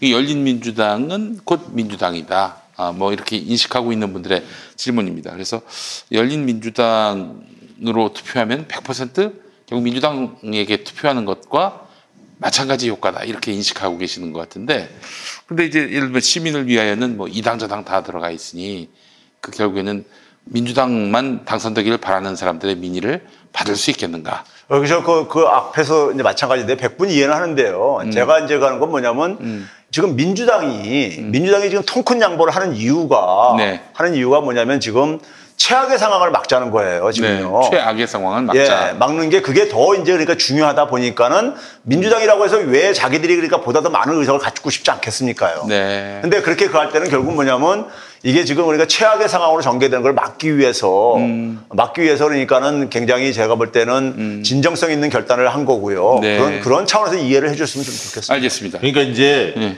그 단독으로 민주당이 비례정당을 만들면 음. 비례 의석수는 지금보다 민주당이 많아지겠죠. 뭐 음. 15명, 뭐 많으면 20명 이렇게 되겠죠. 네네. 그러나 그렇게 했을 때는 지역구 경합 지역에서 상당히 역풍이 불 가능성이 있기 때문에 음. 그 부분까지 나가는 거에 대해서는 좀 주저하는 것 같고요. 근데 저는 정의당이 안 들어올 경우에요. 정의당이 안 들어올 경우에는 사실 그러니까 어, 민주당하고 소수 정당들하고 하는데 네. 소수 정당들한테 그러니까 일부 그러니까 저걸 준다 하더라도 민주당이 사실 대부분 사실 갖는 거잖아요. 그렇죠. 그건 대부분 갖는다고요. 대부분 갖는 거기 때문에 그런 점에서 그러니까 저는 그 이 구도가 민주당한테도 그렇게 나쁜 구도는 아니라고. 그러니까 예를. 들면 녹색당, 미래당, 뭐 시대전환, 기본소득당 뭐 이렇게 네. 다 들어온다 해도 네. 뭐한 여섯 석 예를 들면 여섯 석뭐 여섯 일곱 석 정도 하고 한 일곱 석이가 치고 민주당 한 일곱 석 하면 열네 석. 그 뒤에는 또 민주당 후보들이 좀 많을 거고. 그럼 뭐 민주당 한 열 한두 명 그다음에 소수정당 한 일곱 명뭐 이렇게 될 그러니까 가능성이 이제 정의당이 만약에 불참하면은 사실상 뭐 민주당에게 굉장히 유리한 그렇죠. 어, 그런 그렇게 어, 될 수도 의석 있죠. 확보가 의- 가능하다. 의석 수로만 본다면 그럴 수도 예, 있죠. 예. 그 피해가 고스란히 정의당한테 가는 거기 때문에 정의당이 제가 들어와야 된다는 얘기예요. 그래서 네, 알겠습니다. 자, 그 이 질문은 조금 결이 다른 질문인데 네, 예. 하나만 있어야 한다. 몰빵만이 답이다. 이 주장이 맞는 건지. 그러니까 예를 들면은 뭐 열린민주당도 한 3% 넘고 그 시민을 위하여는 뭐 그보다 더 많은 프로테이지를 차지하면은 이거는 나쁘지 않은 거 아닌가? 뭐 이런 이제 이야기를 하시는 것 같아요. 그거는 예. 제가 좀 먼저 답을 드리면 네. 예를 들면 미래 한국당이 음. 만약에 35%를 투표했다. 네. 미래한국당이 그러면 35% 정도를 넘나드는 정당이 나와야 음. 이 의석수를 16석 15석, 17석으로 오. 줄일 수가 있어요. 그렇지 않고 예. 소수 정당들이 뭐 여러 개 있어봤자 네. 여기가 25석 중에서 음. 한두 석, 두세 석 정도밖에 안 줍니다. 그러니까 거대 정당이 이 맘먹는 거대 정당이 하나 나와줘야 돼. 음. 그게 현실이에요. 이게 따져보면 왜 예. 연동형이라는 캡을 씌운 준연동형 30석은 그 구조로 돼 있어요. 맞습니다. 그래서 제가 이제 그 막판에는 쏠림이 생길 수밖에 없다고 본 이유가 네. 민주당 유권자들이 아직 거기까지는 지금 박시 영 대표가 얘기한 것까지 지금 그러니까 생각을 못 하시는 분들도 있을 거예요. 근데 결국은 어, 여- 그 미래 한국당한테 어쨌든 간에 좀 이제 타격을 입히기 위해서는 저희가 하는 이제 그러니까 시민을 위하여 에, 몰빵을 해주는 것이 저는 더 효율적이라고 보는 거죠. 어, 알겠습니다. 비례대표 시민을 위하여가 일당이 목표입니까? 과반수가 목표입니까? 정확한 목표가 있다면 저희는 이제 그러니까 그분대로 비례 후보만 지금 이제 출마시키는 거잖아요. 네네네. 그리고 이제 끝나고 나면 각 정당들로 보내는 겁니다. 음. 그러니까 이제 결국은 정의당이 안 나오게 되면 저는 민주당이 일당되는 거는 저는 뭐 어, 거의 확실시 된다고 보고 있고요. 왜냐하면 지역구에서는 민주당이 앞설 거예요. 음. 이제 비례에서 손해 보는 거 갭이 워낙 커서 일당이라는 우려감이 있었던 거고 예, 예. 그렇게까지는 안 될 겁니다. 이게 지금 위헌 소송에 들어갔지 않습니까? 예. 어, 미래한국당을 이제 상대로 한 소송인데 그거는 뭐 총선 전에 나올 가능성이 없잖아요. 그 후에라도 만약에 쉽지 않을 겁니다. 그러면 그건 뭐 만약에 그런 상황이 생긴다면 굉장히 대혼란이 생길 수밖에 없는 건데요. 네. 그러니까 국민들이 그러니까 표로 구한 것을 사법부가 어떻게든 이걸 다시 없는다? 이것도 네. 이 굉장한 부담이 큰 거죠. 못할 네. 거고요. 선관위에서 일차적으로 제지했어야 했는데 이게 뚫렸기 때문에 쉽지 않을 것 같고요. 알겠습니다. 예, 이 마지막, 정도면은 예, 질문을 마지막으로 충분히 한것 저는, 같아요. 저는 예. 충분히 이해가 됐고요. 상황적으로는 수- 충분히 이해, 궁금한 건 해소가 됐고 음. 어, 마지막으로 우리 유권자들이나 민주당 지지층이 아무래도 좀 많을 것 같은데요. 여기 시청하신 분들 압도적입니다. 압도적이죠. 예. 민주당 지지층한테 하고 싶은 말이 있으시면 한마디 하시죠. 예, 뭐 제가 사실 뭐 개인적으로는 뭐 이 경제 에, 이런 통계들 그 하면서 음. 소위 말해서 이제 뭐 문재인 정부의 흑기사라는 별명도 붙어봤고 음. 그다음에 뭐 작년에 소위 말해서 일본 경제 침략 막을 때는 어떤 광장의 경제학자라고 하면서 사실 또 문재인 정부의 어려움을 전면에서 이렇게 막은 사람 중에 한 사람입니다. 근데 네. 민주당 지지자들이 갖고 있는 그 심정은 이제 이해를 합니다. 근데 이제 문제는 뭐냐면은 이거를 이제 그러니까 우리가 좀 지혜롭게 이해를 할 필요가 있고 그랬을 때 저희가 그 민주당조차도 시민을 위하여라는 이 틀 내에 들어오는 것이 그러니까 상대적으로 편하게 느껴지는 것은 왜 그런가 한번 생각을 해봐 주세요. 그런 점에서 저는 국민들이 지금 상당히 지금 엄중한 지금 현실입니다. 앞에서 제가 얘기했듯이 예, 특권층들 카르텔이 지금 총공세를 하고 있어요. 이 상황 속에서 이 부분을 저는 굉장히 강조하고 싶고 제가 그래서 나선 겁니다. 그래서 이 부분을 가려면은 어, 시민을 위하여 전폭적인 좀 지지를 해줘가지고 힘을 실어줘야지만이 힘을 실어줘야지만이 민주당의 목표하고 민주당의 목표가 결국은 뭐냐면 민주당 지지층들의 저는 목표라고 생각이 들고요. 그리고 그것이 결국은 나아가서 우리 국민들에게 국민들에게 저는 이익이 되는 특히 뭐냐면 지금 자라나는 젊은 사람들 어, 우리 후대들을 위해가 후대들이 꿈과 희망을 가지려면은 저는 이러한 반동의 물결을 막아야만 되고 그 막으려면은 저는 시민을 위하여를 전폭적으로 지지를 해줘야 된다고 생각합니다. 네. 그동안에 제가 보여준 모습에 좀 신뢰를 한다면은 좀 전폭적인 지지를 부탁드리겠습니다. 네, 알겠습니다.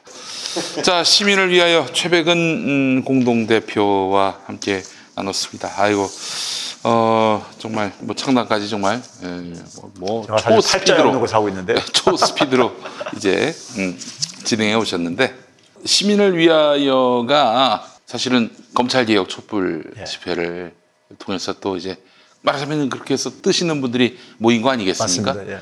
나오신 김에 이거 하나만 더 여쭤보고 네. 어제 그 MBC 스트레이트 예. 그 보도를 어떻게 보셨는지 교수님. 그러니까 그 지금 우리가 조국 교수 문제가 되었을 때 네. 소위 말해서 합법적 불공정성에 대해서 이제 그러니까 이게 이제 문제가 제기됐던 거잖아요. 합법적 불공정성. 예, 예. 예, 예.